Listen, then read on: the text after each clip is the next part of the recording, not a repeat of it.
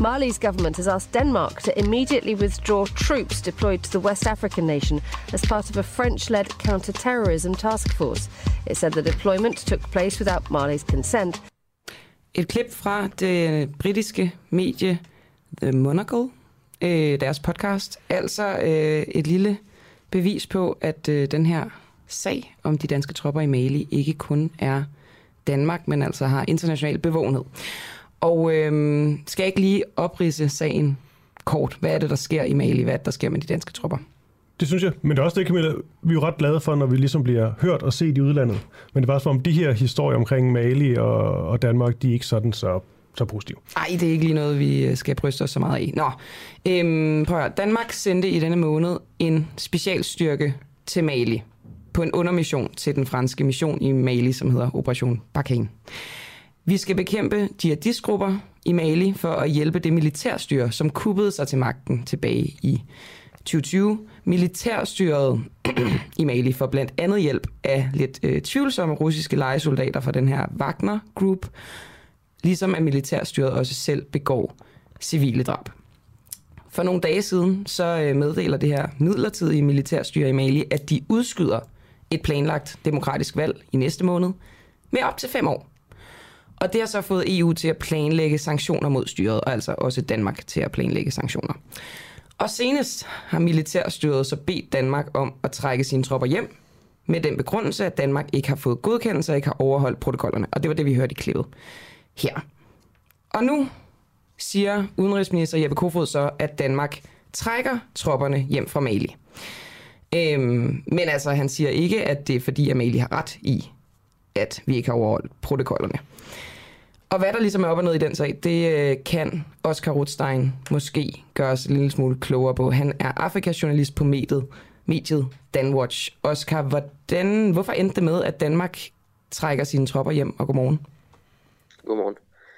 Øhm, det gør det først og fremmest, fordi at Mali insisterede. Altså, da det første, den første pressemeddelelse kom ud sen mandag aften, hvor at de bad de danske tropper om at forlade landet, så var der mange både i det internationale kommentariat, men også ind i Udenrigsministeriet, som simpelthen var i tvivl om, om de rent faktisk mente det, om det, der stod på papiret, var, var sandt, fordi det var en meget overraskende udmelding, øh, bare to uger øh, efter, at, øh, at de danske soldater var landet. Men, øh, men de seneste dage har, har bekræftet, at det virkelig var øh, linjen fra øh, militærjuntagen i Malis side, og der var øh, en der var telefonsamtaler mellem øh, Malis udenrigsminister og Jeppe Kofod øh, sent onsdag aften, og natten til torsdag kom der så en ny pressemeddelelse ud, der øh, gik i rette med Udenrigsministeriets udlægning, og øh, endnu en gang understregede, at Mali ikke mener, at Danmark havde øh, juridisk grundlag til at være i landet, og at de skulle pakke taskerne og forlade landet med det samme. Og man kan sige, Oscar, lige nu er det jo påstand mod påstand. Det jeg bare synes er interessant, er der nogen beviser for det ene eller det andet? Nej, altså hele spørgsmålet om, hvad, hvad, hvad, hvilke papirer, hvad skal man sige, er vi rejst ned på baggrund af, øh, er stadig, øh, stadig, kan stadig ikke besvares til fulde. Øh, der er, øh, øh, der er noget, der godt kunne tyde på, at der er sket en øh, form for misforståelse, eller der i hvert fald øh, fra dansk side er blevet taget det er blevet taget for givet, at fordi at der ligger en invitation til deltagelse, militær deltagelse i landet tilbage fra 2019, så betød det, at øh, vi bare kunne komme derned, når vi ville. Men fra malisk side skal man forstå, at øh, den oprindelige invitation til dansk deltagelse fra 2019 blev, blev givet under et andet regime, en præsident, hed Ibrahim Boubacar Keita, som havde en helt anden linje, øh, geopolitisk linje, end den nuværende militærjunta, der er meget antivestlig, og som øh, har lagt sig ud med øh, Frankrig og hele den vestlige koalition her i blandt Danmark. Øhm, så vi kan ikke svare helt firkantet på, hvad øh, der folkeretsligt øh, har været af papirer, som, øh, som, øh, ja, som jo enten ville kunne give Danmark eller Mali ret. Øh, lige nu, som jeg ser det, så, så, så, så virker begge parter til at have en pointe. Men det man i hvert fald 100% kan sige, det er, at når Mali insisterede på, at Danmark ikke var velkommen i landet, så havde Danmark ikke noget valg. Altså, så, så er det sådan set fuldstændig ligegyldigt, hvad der har ligget af papirer så er det sådan set fuldstændig ligegyldigt, at Udenrigsministeriet kan dokumentere, at de har holdt det møde med Malis Udenrigsministerie, og de har sendt den mail til øh, Malis Udenrigsministerie, og øh, de har kvitteret for modtagelsen, og så videre, og så videre. Fordi uanset hvad der har været, når en, et land som Mali trækker øh, en invitation tilbage, så, øh, så skal Danmark forlade landet. Alt andet vil være et brud på Malis suverænitet.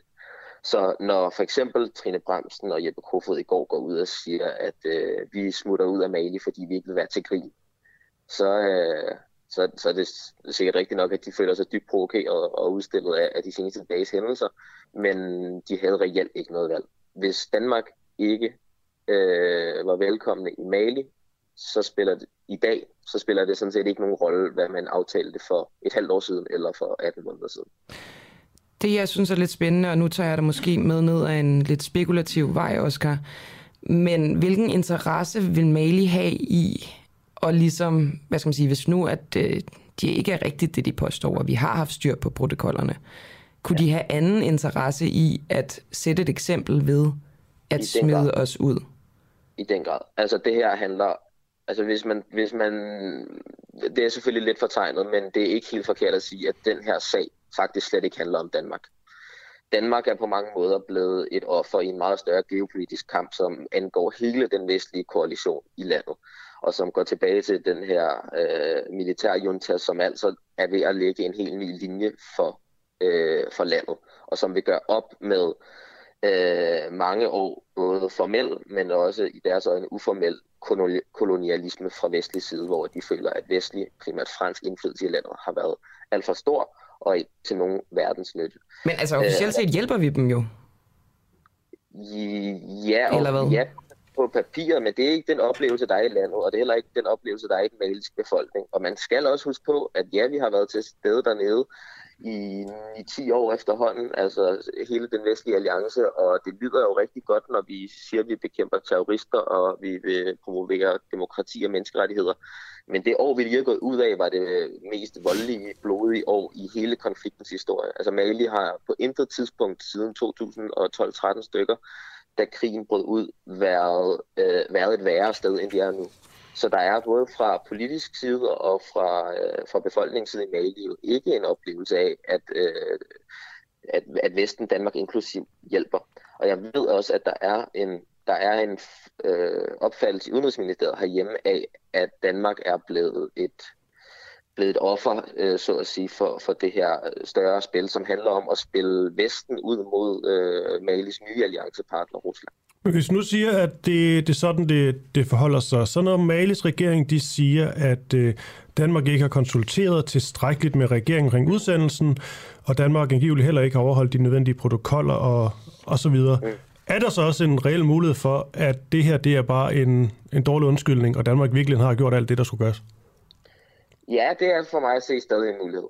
Øh, men, øh, men, det, men, men det er også det er også en mulighed, at øh, der er blevet lavet nogle diplomatiske fodfejl, og der har været mangelfuld kommunikation. Altså det, der skete i går, natten til i går, øh, da, da Mali sender en pressemeddelelse ud, der, der bekræfter, at de gerne vil have Danmark ud af landet. Det er, at der samtidig begynder at cirkulere en, en note, øh, som skulle være blevet sendt fra Malis udenrigsministerium til den danske ambassade øh, i Bamako 16. november 2021. Og i den, der, der bliver der kvitteret for Danmarks anmodning om at sende soldater til landet, men det bliver understreget, at den anmodning er stadig under behandling. Og det er den ifølge Mali stadig til den dag i dag. Mm. Altså at de har kvitteret for modtagelsen af anmodningen, og de har sagt, vi kigger på det, men de har ikke bekræftet, at den er blevet accepteret. Og, og hvis det står til trone, så, øh, så, så, så er min lægemandsvurdering, at vi rejste ned lige lovligt tidligt, eller på et, et noget mangelfuldt grundlag.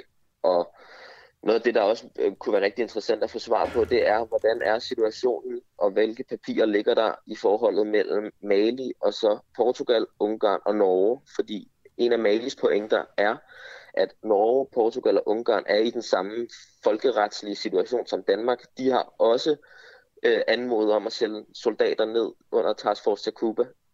Mali har også kvitteret for modtagelsen af den anmodning, og de er stadig ved at behandle den, og har stadig ikke givet dem svar, ligesom de ikke har gjort til Danmark. Forskellen er bare, at Danmark sendte sine soldater derned, og det har Portugal, Ungarn og Norge ikke gjort indtil videre.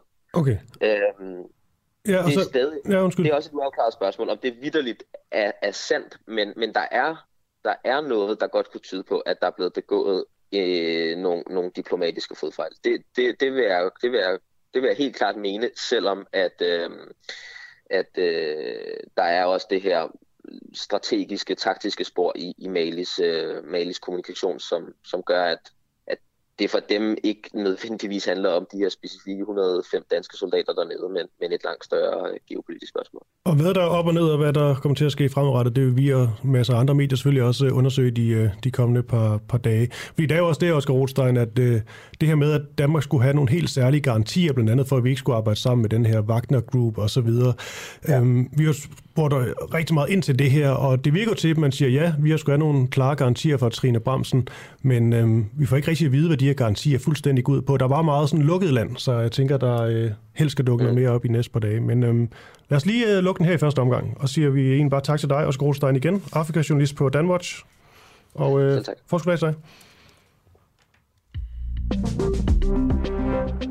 Må jeg ikke lige pip, at det jo ligger sig i kølvandet af en række ikke så pæne sager for, øh, for Forsvarsministeriet, kan man sige, med fængslingen af Lars Finsen, chefen for Forsvarets øh, efterretningstjeneste, og også hele den her piratskandale mm. med Esbern Snare. Så øh, skal det ikke det sjoveste ministerie at være i lige på nuværende tidspunkt. Ja, evakueringen af Afghanistan gik heller ikke sådan helt super. Korrekt. Nå, nu skal det handle om øh, noget ganske andet. Om kronprins Frederik, som vi kalder for øh, privat Frederik her. Og jeg tror lige, vi skal have på en eller anden måde drejet mikrofonen over til, til dig, Christian Henriksen. Ja, I ser helt forvirret ud nu. Det er bare mig.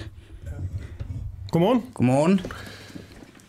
Før du øh, fortæller, hvorfor, øh, det kan man jo ikke øh, høre, men det kan man se, hvis man ser med vores livestream på Facebook, hvorfor du har både har flag og billede med, så vil jeg lige, øh, lige kort prøve at oprise den her øh, ret øh, interessante sag. Fordi her på Nordhængig, der har vi undersøgt lidt, og det er egentlig på foranledning af, af Uffe Elbæk, hvad kronprins Frederik han stemte i 2015. Der var han øh, IUC-medlem, det var han sammen med Paul Erik Højer. Vi ved, at Paul Erik Højer, han stemte for Beijing. Uffe Elbæk, han har så sådan en nysgerrighed, fordi Danmark har valgt sådan et øh, diplomatisk øh, boykot af Beijing. Så vil han gerne vide, hvad stemte kronprins Frederik egentlig dengang? Han har så øh, spurgt øh, Folketingets øh, kulturudvalg, men kunne ikke få noget svar. Kongehuset simpelthen ikke øh, give det her svar. Flere medier gravede det her for hver gang ingen kommentar. Jeg fik så kontakt til kongehuset, og fik så til uh, citat, at grunden, er, grunden til, at de ikke vil fortælle, hvad han stemte i 2015, det er, at det var privat Frederik.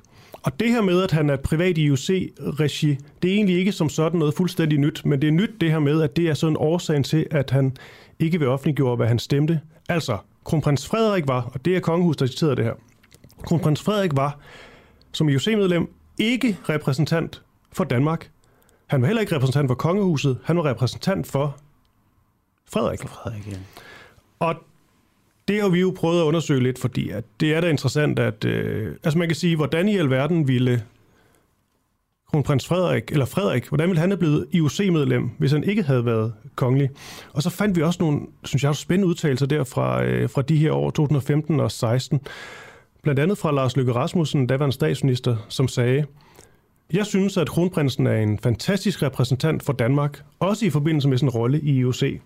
Men det vi jo er ude i nu, det er, at han var ikke repræsentant for Danmark. Mm. Simpelthen helt kort fortalt, han var ikke repræsentant for Danmark, han var repræsentant for sig selv, nemlig Frederik, og det her det gik under det private, og derfor kunne han ikke svare. Og Christian Henriksen, øh, jeg har et lille kort klip med, øh, med Uffe Elbæk, som øh, vi interviewede, øh, jeg interviewede omkring øh, alt det her, som jeg gerne vil have et svar. Og jeg tænker, vi lige øh, vi spiller det, og så øh, taler du lige med dig. Men kan du som en lille teaser til lytteren lige fortælle, hvad det er, du, øh, du forsøgte på i går? Jamen, jeg forsøgte jo at få svar øh, fra, øh, om man så må sige, hestens egen mund. Øh, kronprins Frederik. Eller far Frederik, ham selv. Mm. Og det er ikke, kan vi godt sige, det er ikke så nemt at lige komme tæt på, øh, på de kongelige. Åh oh, nej, det er det ikke. Det er det ikke. Men øh, skal vi ikke bare lige have den sådan øh, hængende i luften? Jo. Fik du svar eller ej? Og så hører vi lige øh, Uffe Elbæk, for jeg tænker, at denne her kritik, han begår, den er, den er ret så øh, interessant. Jamen, jeg, jeg har fået det svar, øh, altså sådan et, et øh, på den ene side sådan et ikke-svar, mm. at, øh, at det kan man ikke oplyse, øh, men så også til gengæld en udstrakt hånd, øh, fordi at øh, kulturministeren siger, at hun er jo enig i, at man bør have gennemsigtighed øh, på i sådan nogle beslutningsprocesser her. Øh, og det har hun så jo også øh, løftet ind i kredsen af, af kultur, EU-kulturministre, om, om, om det ikke er den vej, man skal gå ned af. Øh, så jeg kan se, for, på den ene side, så mm. har jeg sådan, okay, jeg fik sådan endnu et ikke-svar, og på den anden side, så er jeg glad for, at øh, kulturministeren, øh, kan man sige, bakker kan man sige, intentionen op bag mm. det spørgsmål, vi har stillet. Ikke?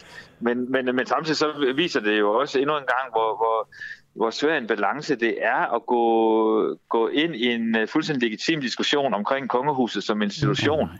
Fordi at uh, alle har sådan lidt berøringsangst, uh, og jeg har selv oplevet det i forhold til mig selv. Ikke? Altså, hvordan er det, man på den ene side øh, gerne vil øh, øh, give kado, kado til, til kongehuset og den måde, man øh, agerer, agerer som institution. Og på den anden side, så er det også en offentlig institution, som vi betaler penge til, og derfor bør man også kunne gå ind i nogle øh, både politiske debatter og stille nogle fuldstændig relevante kritiske spørgsmål. Ikke? Så øh, ofte så ender det med, at øh, alle går på æggeskaller, øh, og ikke rigtigt tør at sige, hvad de egentlig mener. Og det var, det var selvfølgelig også derfor, at jeg, havde sådan, jeg blev nødt til at stille de her spørgsmål. Og man ved det eller så har kronprins Frederik jo også her konkret vendt og blandt sig politisk ved at afgive den her stemme. Lige nøjagtigt, og, og, og jeg synes jo, at hvis man endelig skal, øh, skal pege på nogen, hvem der er ansvarlig for i sin tid, at uh, kronprinsen uh, fik den her uh, rolle, så, så er det jo regeringen. Fordi regeringen burde jo på det pågældende tidspunkt have advaret kronprinsen og sagt, du gør dig selv unødigt sårbar ved at blive medlem af en så politisk øh, betonet organisation som IOC, og hvis man skal skærpe en betændt organisation som IOC, ikke? Altså, mm. øh, så, så i princippet er det jo regeringen, man kan sige, hvorfor i alverden har jeres rådgivning af, af kongehuset øh, fuldstændig fejlet på det her pågældende tidspunkt. Øh, det synes jeg faktisk er, er, er rimelig problematisk. Mm. Øh, og så er jeg da glad for, at kronprinsen selv har kunne se, at øh, det, altså, det giver ham bare problemer at, at sidde i den her position, fordi det er politisk, øh, politiske beslutninger, der bliver truffet. Øh, og det strider jo imod den arbejdsdeling, der er mellem regeringen på den ene side og kongehuset på den anden. Okay, det var altså, det blev begået før jeg så talte med kongehuset, som så kunne øh, fortælle mig og den uafhængige, at øh, det var øh, privat Frederik, som var afsted, og derfor ville de ikke offentliggøre, hvad han øh, stemte. Hvilket spørgsmål, Christian Henriksen, vil du øh, gerne have, have svar på? Jamen, jeg vil jo gerne have svar på, om, øh, om han stemte på Beijing. Mm. Og øh, det var jo så taget derud for at prøve at få svar på. Ja, du sidder med et, øh, et flag og ja. et, øh, et billede. Ja.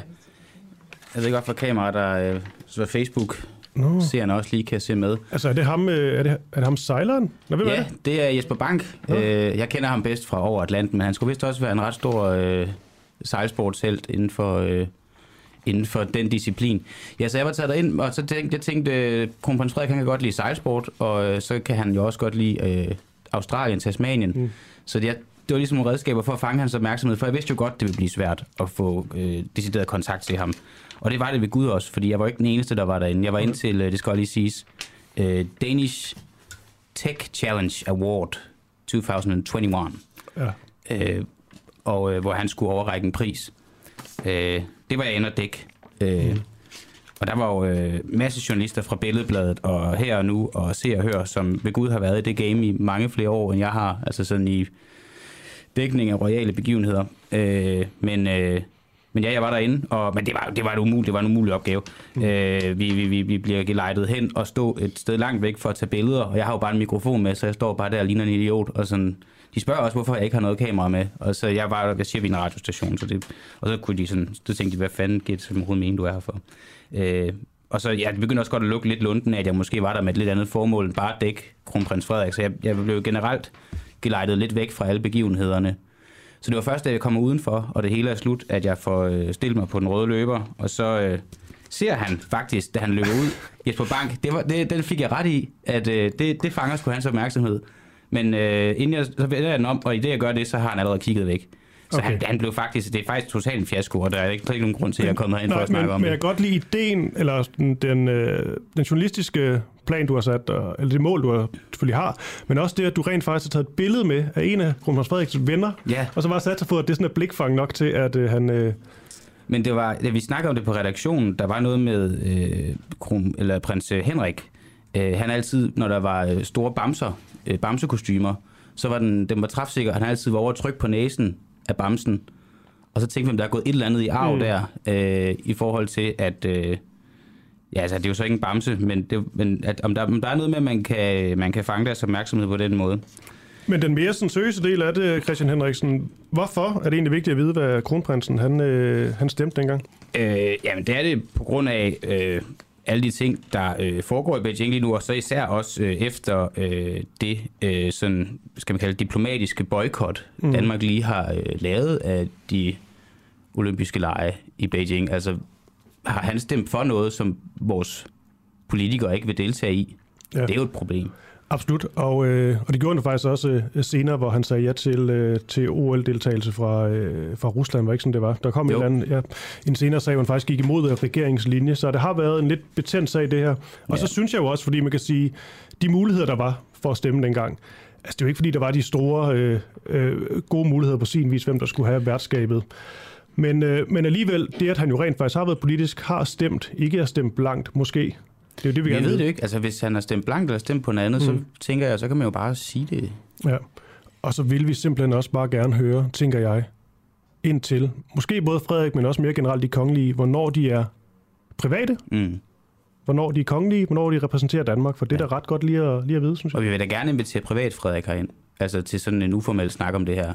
Det Ab- behøves ikke være det der store minage, som han ellers øh, gør sig Absolut. bemærket under. Okay, her til Christian. Vi prøver igen, ikke? Jo, jo, jo, jo, jo. Det, Godt. det er vi ikke færdige. Jeg skal have et større skilt. Super, tak for det.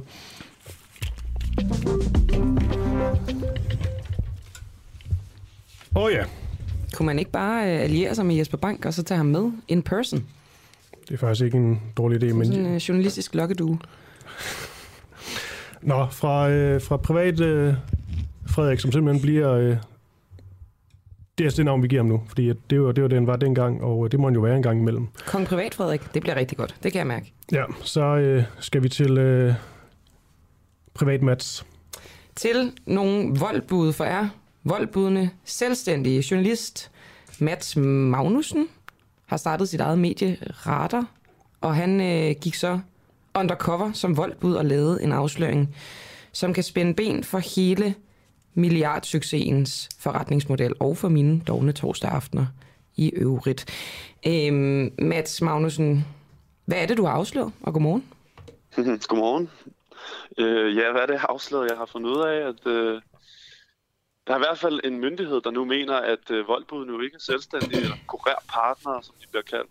De er i hvert fald skattemæssigt ud fra de oplysninger, jeg har sendt dem, og ud fra min situation som voldbud, mener skattemyndighederne nu, at, øh, at de er øh, lønmodtagere. Altså det, den, det arbejde, de har, øh, ligner lønmodtagerarbejde. Og hvorfor er det et problem? sådan, at, øh, det ved jeg ikke, om det er et problem. Altså, det er i hvert fald bare spændende at få, få undersøgt. jo. Det er jo derfor, jeg har gjort det. Det er jo, fordi der ikke rigtig var nogen, der havde, der havde taget stilling til det.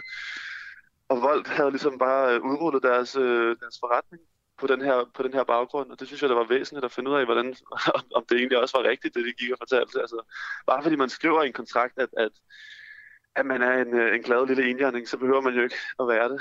Øh, Så det synes jeg var spændende at finde ud af, og det er jo det er der så kommet en afklaring af nu. Øh, Og, og øh, hvad, hvad mangler Volt at svare på i den her sag?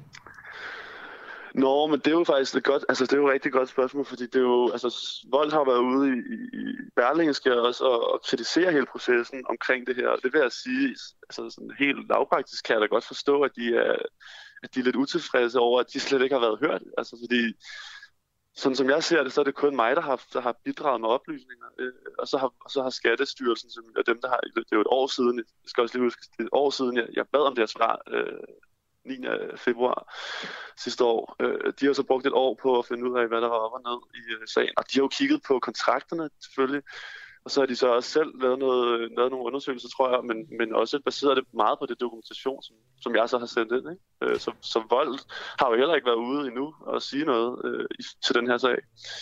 Og øh, der er noget, der, øh, der faktisk ikke irriterer mig som sådan, men, øh, men undrer mig lidt, Mads Magnussen, for du har jo fået den her afgørelse fra Skat. Hvorfor sidder jeg ikke med den foran mig lige nu? Det gør du også. Du kan bare gå ind på, min, øh, på vores øh, hjemmeside, radarmedia.dk. Vi har lige lagt den ud til offentligheden, fordi øh, det selvfølgelig er en væsentlig at få, få den lagt ud, og øh, Vold skal også have lov at se den. Vi har så øh, ja, haft nogle, hvad kan man sige, mediemæssige hensyn at tage i forhold til det her. Det er jo klart, det har gjort os, øh, vi er et lille nystartet, uafhængigt medie, øh, øh, selvfinansieret uafhængigt medie, som jo selvfølgelig har haft øh, stor interesse i den her sag, og, og også fordi det jo har været, ja, det har været rigtig, rigtig, rigtig spændende at, at, at, at se, hvordan, hvordan alle samtlige øh, medier og store institutioner har, har fattet interesse for det. Og så har vi så, grunden til, at vi ikke har lagt nu, grunden til, at du ikke sidder med den lige nu, jeg skal mig at sige, at vi har delt informationer omkring den, altså de, den samlede vurdering, og sådan noget, har vi lagt ud til, til journalister. Mm. Men det er jo fordi, vi jo har haft en interesse i at, at fremlægge den her for vold. Vi kunne jo godt have tænkt os, at, at, øh, at det var os, der havde lavet interviewet med vold på baggrund af den. Det, det er det så ikke blevet til. Og det så I brugte det som presbold, men nu har I så lagt det ud. Men jeg, jeg ja. tænker på, Mats, altså, øhm, hvordan kan vi vide, at den her afgørelse, der er kommet i din sag som voldbud, er gældende for alle andre voldbud? Ja, det kan du, det kan du, altså du kan jo, det er jo svært at sige, fordi Skattestyrelsen er jo øh, ikke særlig øh, hjælpelig med at, at klarlægge teksten, altså fordi de skriver jo sådan set bare, at den her sag er gældende øh, for mig øh, som voldbud, og at det kan være, øh, og det sagtens kan være anderledes for andre, øh, hvis, hvis omstændighederne er anderledes. Og det er jo så det, der, der, det, der er det interessant at kigge på, er omstændighederne anderledes for andre voldbud, eller arbejder man som voldbud under de samme vilkår? Det, det har vi i hvert fald snakket med et par eksperter om, at skatteeksperter om, at det ser, det jo, det ser alt jo ud til, at de gør, og, og hvis det er sådan, så øh, vil skattemyndigheden komme frem til det samme igen. Og derfor så vil den her sag jo være principiel øh, af den grund, at nu har de ligesom brugt et år på at gennemgå et voldbuds øh, arbejde, så ved mindre der er sket noget dramatisk anderledes, øh, så, så, så, vil den her, så vil den her afgørelse, som jo er gået hele vejen til skatterådet, jo være, være den gældende. Øh, men det er, jo ikke til at sige, det, er jo ikke, det er jo ikke til at sige, hvad Skattestyrelsen rent faktisk har tænkt sig at gøre. Det er jo dem, der skal, der skal føre sagen videre. Så det må vi jo vente og se. Mads Magnussen, der er jo altid sådan de her med øh, den her snak omkring øh, journalistisk øh, etik og, og måder at gøre det på. Og vi kan jo også godt oh, selv, ja. selv lige ja. at, at gøre det på, lad os sige, kreative måder en, en ja, gang imellem for ja. at få nogle svar. Ja.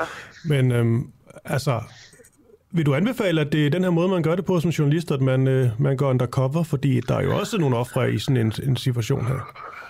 Og nogen, du snyder. Jo, jo, altså hele det der undercover-spørgsmål er jo selvfølgelig væsentligt. Altså det er jo klart, man kan jo ikke, man kan jo ikke udgive sig for at være en anden, øh, hvis ikke det har en eller anden øh, helt, helt særlig karakter. Og man kan sige, at den her situation, der vil jeg også, altså jeg vil gerne lige skynde mig at sige, at alle kan jo være voldbud. Altså det er jo, jeg startede som voldbud, da jeg kom hjem øh, fra mit studieophold, og ikke havde en skid at lave på grund af, at corona jo havde lukket Danmark ned. Og så begyndte jeg ret hurtigt at se, at det var en ret spændende, der kunne være noget ret spændende i at, at undersøge det også som journalist, men, men som, som udgangspunkt var jeg jo bare en, en, en studerende, der cyklede rundt ikke, som voldbud, og, øh, og så når jeg havde interviews med mange af budene, og, og, og så, så fortalte jeg dem da også, hey, jeg har, jeg har også en journalistisk agenda med det. Så jeg synes ikke, jeg på nogen måde har sådan udsat øh, nogen... Gjorde du det, mens du, var, øh, mens du var i gang med historien? Ja, ja, selvfølgelig. Ja. Jeg synes stadig... Så, så, øh, altså... så, man kan sige, at det, jeg har udsat nogen for, måske har været inde i Bolds uh, supportafdelingen og mellemledelsen der, som sidder. Dem har, dem har jeg jo skrevet lidt med og spurgt, hej, når jeg er vold, hvad hedder det, hvad, hvad, hvad, betyder det her, det her, det her, for ligesom at få nogle svar ud af vold, mm. som, som var jeg voldbud. Ikke? Det er ligesom ja. der, den har været Det er der, det, det sådan... Ellers har det skulle være bare til at Altså, jeg kan, personligt, jeg kan personligt heller ikke vundet i røven, og må jeg nok sige, men Okay, okay. nu skal vi spørge. okay. Øh, Mads Magnussen, til, til allersidst. Øh, jeg, jeg mangler stadig, det kan godt være, det er mig, der bare ikke forstår det, men altså, det er blevet afgjort, at du som voldbud var lønmodtager ikke selvstændig. Hvis det gør sig Mm. gældende for alle voldbud, jeg går ud fra, at Vold har øh, ligesom været ude og sige før det her, at deres bud Mm. er selvstændige. Hvad er problemet ja. i, at de gør det? Kan du ikke lige skære det helt skarpt ud? At, at de er selvstændige. Altså hvis, hvis, altså hvis man skal skære det ud pap, så handler det her jo om, hvorvidt man på det danske arbejdsmarked kan tilknytte folk på den der måde. Altså uden at sørge for, at de så også har de her, hvad kan man sige, almindelige lønmodtagervilkår. Ikke? Mm. Øh, Som for eksempel? et vold. Jo, men som for eksempel, at, at man har ret til at lægge sig syg og få stadig modtage mm. noget betaling. Man har feriepenge. Et stort problem, som jeg har snakket med mange voldbud, er også det her med forsikringsaspektet. Ikke? Altså, de cykler rundt på egne sku, eller cykler og scooter. De bliver stjålet. Øh, De bliver, altså, nogle af dem får også øh, altså, fysiske, altså der er flere af dem, der er blevet overfaldet. Øh, der er ikke en rigtig ansvarsforsikring, som, altså sådan en medarbejder, eller ansvarsforsikring, øh, som, som man ikke har altså, som, som voldbud og sådan nogle ting. Så jeg synes, der er, der er jo ligesom de her væsentlige aspekter af det. Og så kan man så sige, at vold siger jo, jamen prøv at have vi et supplement til den danske model. Vi er, vi er til dig, der gerne lige vil ud og køre en tur og cykle lidt og tjene nogle penge. Og det kan der jo også være en rigtig god idé i. Øhm, så er udfordringen jo så bare, synes jeg, at der, hvis det bliver et fuldtidsjob, hvis det bliver et reelt job for nogen, jamen, øh, altså, er de lønmodtagere, eller er de selvstændige? Og det er jo, ja, det er så det, jeg har prøvet at finde ud af. Ikke? Og det, det bliver spændende at se, øh, hvad der kommer ud af det. Men, øh, Det bliver bestemt spændende, ja. Mads Ja. Magnussen, journalist på dit eget tech-medie, der hedder Radar, altså øh, ham, der gik undercover hos Vold. Tak fordi du var med. okay, tak for, at jeg må være med. Hej. Og Camilla, nu er klokken blevet 7.30. Jeg hedder Christoffer Lind, du hedder Camilla Boracchi. Det er så ikke, vi har fået sagt endnu. Nej, jeg har heller ikke sagt godmorgen. Godmorgen. Også til lytterne derude. Og øhm, altså, vi kan godt lide, øh, I blander jer. SMS 1245, skriv DUA, D-U-A-H, mellemrum, og så din besked, 1245, DUA, din besked. Eller gå ind på øh, Facebook, hvor vi øh, livestreamer, og så øh, skriv i, øh, i kommentarfeltet. Vi prøver at få så mange gode eller dårlige, det er lige meget. Bare så mange kommentarer med som muligt. Så skriv ind, der er ikke nogen, øh, nogen dårlige øh, spørgsmål. Og øhm, nu skal vi lige om et øjeblik tale med, øh, med Christian Hegård, som er, vi kalder ham vel for vores, øh, vores minkrapporter.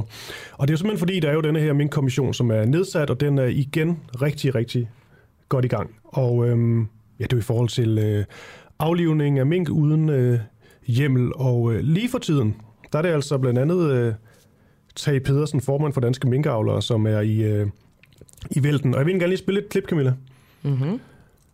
med Tage, som taler om... Øh, altså, der, der, der snakker om, hvem det er, der har ret og ikke har ret. Det er simpelthen bare sådan, det er skåret helt kort, øh, eller hårdt op. Og på en eller anden måde, der synes jeg bare, at det her spørgsmål, det er så godt, det kan være, at, øh, at Christian han kan svare på det om et kort øjeblik, for vi ligesom har to fløje. Lad os bare høre klippet. Det er altså formen for danske minkavler, Tage Pedersen, og det er et spørgsmål om, hvem der lyver. Det er ham eller regeringen. Når man læser øh, sådan lidt, lidt op på, blandt andet ved, øh, ved, ved Jeppe Brugs øh, siger, så siger han i et øh, svar til, øh, øh, til Thomas Danielsen, at øh, for det andet blev den manglende hjelm meldt ud til offentligheden om søndagen, og specifikt i brev øh, til minkavlene om tirsdagen. Herfra var hjemmelproblematikken løst, og det blev klart kommunikeret, at der, at der blev arbejdet på hjemmel i, og, og øh, der derfor ikke var grundlag for at tvinge nogen til at slå mink ned i zone 3. Så han siger jo meget klart, at der, der ikke var, var nogen tvang, og så melder han jo også denne her, denne her tirsdag på banen. Det, her, det er lige så bare glemt at ringe og fortælle Rigspolitiet, så det er også et problem, at regeringen har, har styr på det. Fordi Rigspolitiet fortsætter med at ringe rundt til avlerne. Og det er der for øvrigt lavet en advokatundersøgelse af omkring. Udover Møntkommissionen, så er der også en advokatundersøgelse af Rigspolitiets rolle i den her sag. Og den konkluderer helt klart, at de fortsat efter, at de vidste ikke lovgivning. Mm. Så det er næste gang på papir, siger Jeppe Brugs, han kan læse advokatundersøgelsen, så kan han blive klogere. Hvor længe var det, de fortsatte, sagde du? frem til den, i hvert fald frem til den 16. november. Og for os i visse tilfælde længere, fordi de blev ved med at ringe til avlerne, efter de var færdige øh, med aflevering. Mm. Og det har de blandt gjort i mig selv, så det er ikke noget, jeg har på tredje hånd. Det er, jeg er blevet ringet op af Rigspolitiet af forskellige gange øh, på de fremme, jeg har efter den 8. november. Så når, når jeg stiller spørgsmål om, hvorvidt de her minkavlere de blev presset af myndigheden til at fortsætte med at aflive mink efter øh, nyheden om manglende lovhjemmel, siger du så til det spørgsmål, at regeringen lyver, når de, når de siger det, det modsatte? Ja, det gør jeg. Eller, eller, eller også øh, har de ikke undersøgt sagen. Jeg kan ikke give dem, at Bo til lyver, at han ikke har undersøgt sagen ordentligt. Nå, Christian Hegård, er vi blevet klogere på, øh, hvem der lyver? Altså blev øh, de her minkavlere øh, presset længe efter, eller flere dage efter, at øh, man fandt ud af, at der ikke var hjemmel, og god morgen til dig. Godmorgen. Jamen, øh, det er noget af det, vi bliver klogere på, når Minkkommissionen på et tidspunkt afgiver deres beretning. Mm. Men det er helt rigtigt, at det var minkavlerne, der var i vidneskranken, så at sige, i går i, i Minkkommissionen. Og de sagde altså øh, blandt andet, at de opfordrede Mette Frederiksens pressemøde som en ordre. Det betyder ikke nødvendigvis, at det er det. Det kommer min kommission nu til at tage stilling til. Men de understreger i hvert fald ret klart, at ingen aflivede frivilligt overhovedet på noget tidspunkt. Nej. Og det er også det med, ja, ja fordi det, da jeg talte med Tage Pedersen, form for danske minkavler her, så spurgte jeg selvfølgelig også, at det var ikke sådan, I fik en pistol i ryggen, og det, det svarede han jo, han jo ja til, sådan var det ikke. Men i forhold til det her med, med afpresning, eller hvad vi nu skal kalde det, øhm, var der nogle gode argumenter for, at det var sådan, det føltes? Jamen det, de jo lægger væk på, det var, at der var det her pressemøde, og de følte efter som ordene faldt, at de ikke rigtig havde øh, nogen anden øh, udvej end at gøre det så hurtigt som muligt. Så det var i hvert fald det, minkavlerne sagde. Så mm. kan man så sige, at på den anden side, så var der 4,2 millioner mink i det her, der hedder zone 3. Og der var der nogle tabeller i går, der viste, at 4 millioner ud af de 4,2 millioner, de blev rent faktisk sendt til pelsning på normal vis, altså sådan så man kunne tjene de penge, på, på skinnet, som man plejer at gøre. Der var ikke ret mange af de 4,2 millioner mink, der sådan blev sendt øh, til destruktion eller til, til, til aflivning uden en, en fortjeneste på dem. Mm. Christian Egaard, hvis du lige skal sætte nogle, øh, måske en stor overskrift på, øh, på, på det, der skete øh, senest i, øh, i den her minkafhøring, hvad var så ligesom, øh, hvad vil du så gå med? Jamen, øh, i går var det centralt, at det for første gang ikke var minister eller embedsmænd, der ligesom var i Minkkommissionen og forklare. Og det betød, at vi for første gang oplevede, da, fordi øh, uh, minkavlene var, var inde, at de havde både vidnepligt og pligt til at tale sandt under strafansvar i deres forklaring. For hidtil har det som sagt kun været ministre og embedsmænd, der har været afhørt, og de taler i sagen ikke under øh, strafansvar, fordi de i princippet kan være skyldige. Man har altså ikke vurderet deres ansvar endnu, og forældelsesfristen er ikke øh, udløbet. Og eftersom minkavlerne jo er sagens forurettede, altså det man kunne kalde en slags ofre, mm. så kan de ikke få en sag på nakken, og derfor så havde de vidnepligt. Det de ellers forklarede i går, det var, at øhm, de fik at vide dagen før, man besluttede at aflive alle mink, der fik de at vide af Kåre Mølbak, at worst case scenarie, de skulle forberede sig på, det var en situation, hvor de kun kunne have avlstyr. Og dagen efter så træffer regeringen jo så en langt mere vidtgående beslutning på baggrund af den samme risikovurdering fra Statens Serum Institut. Og det er jo lidt øh, interessant. Og det tredje, de så var inde på, jamen, det var, at de opfattede det her med aflivning af alle mink som en de facto nedlukning af erhvervet, og det står jo i kontrast til det, regeringen hele tiden har holdt fast i, nemlig at de bare træffer en beslutning om at aflive mink, og ikke tager stilling til erhvervets fremtid. Mm. Hvad var argumentet for, at det var en de facto nedlukning af erhvervet? Argumentet for det er, at danske mink har en helt særlig kvalitet, hvor man kan få 30 procent mere forskellige end andre steder. Og det er blandt andet nødvendigt, fordi der er højere omkostninger med, forbundet med produktion osv. I, i Danmark end andre steder. Og man har haft en avlstamme på 2-3 millioner øh, mink, 2-3 millioner avlsdyr. Og for at man kan oparbejde så stort et antal avlsdyr i Danmark øh, igen, hvis man vil det fremadrettet, jamen, så skal man ud og købe nogen i udlandet, der måske ikke har samme kvalitet, og så tager det generationer ligesom at avle på de her mink, så de får den samme kvalitet, som de hidtil har haft. Og det tager simpelthen så mange år, at det opfatter minkavlerne som noget, der på ingen måde er realistisk skal ske lige forløbet, og derfor er det, at de ikke er til stede nu, en mener de, en de facto nedlukning af erhvervet. Okay. Christian Hegård, hvad er det næste spændende, der sker i Mink-kommissionen, og hvornår skal vi tale med dig igen? Jamen, i dag der er Rigspolitichefen øh, inde i øh, Mink-kommissionen. Det er faktisk også den sidste planlagte afhøring, der er i dag. Det er afhøringsdag nummer 32. Og Rigspolitichefen har jo en rolle i de to sagskerner, der ligesom er relevante, både i forhold til det generelle øh, minkkompleks, men også i forhold til det her med, med action card. Hvorfor er det, politiet ringer op til nogen, uden at have, have lovhjemmel til det? Okay, vi, øh, så taler vi bare ved. Christian Hegård, tak for det igen. Godmorgen. Godmorgen. Spændende lille sms, der kom ind her, Camilla.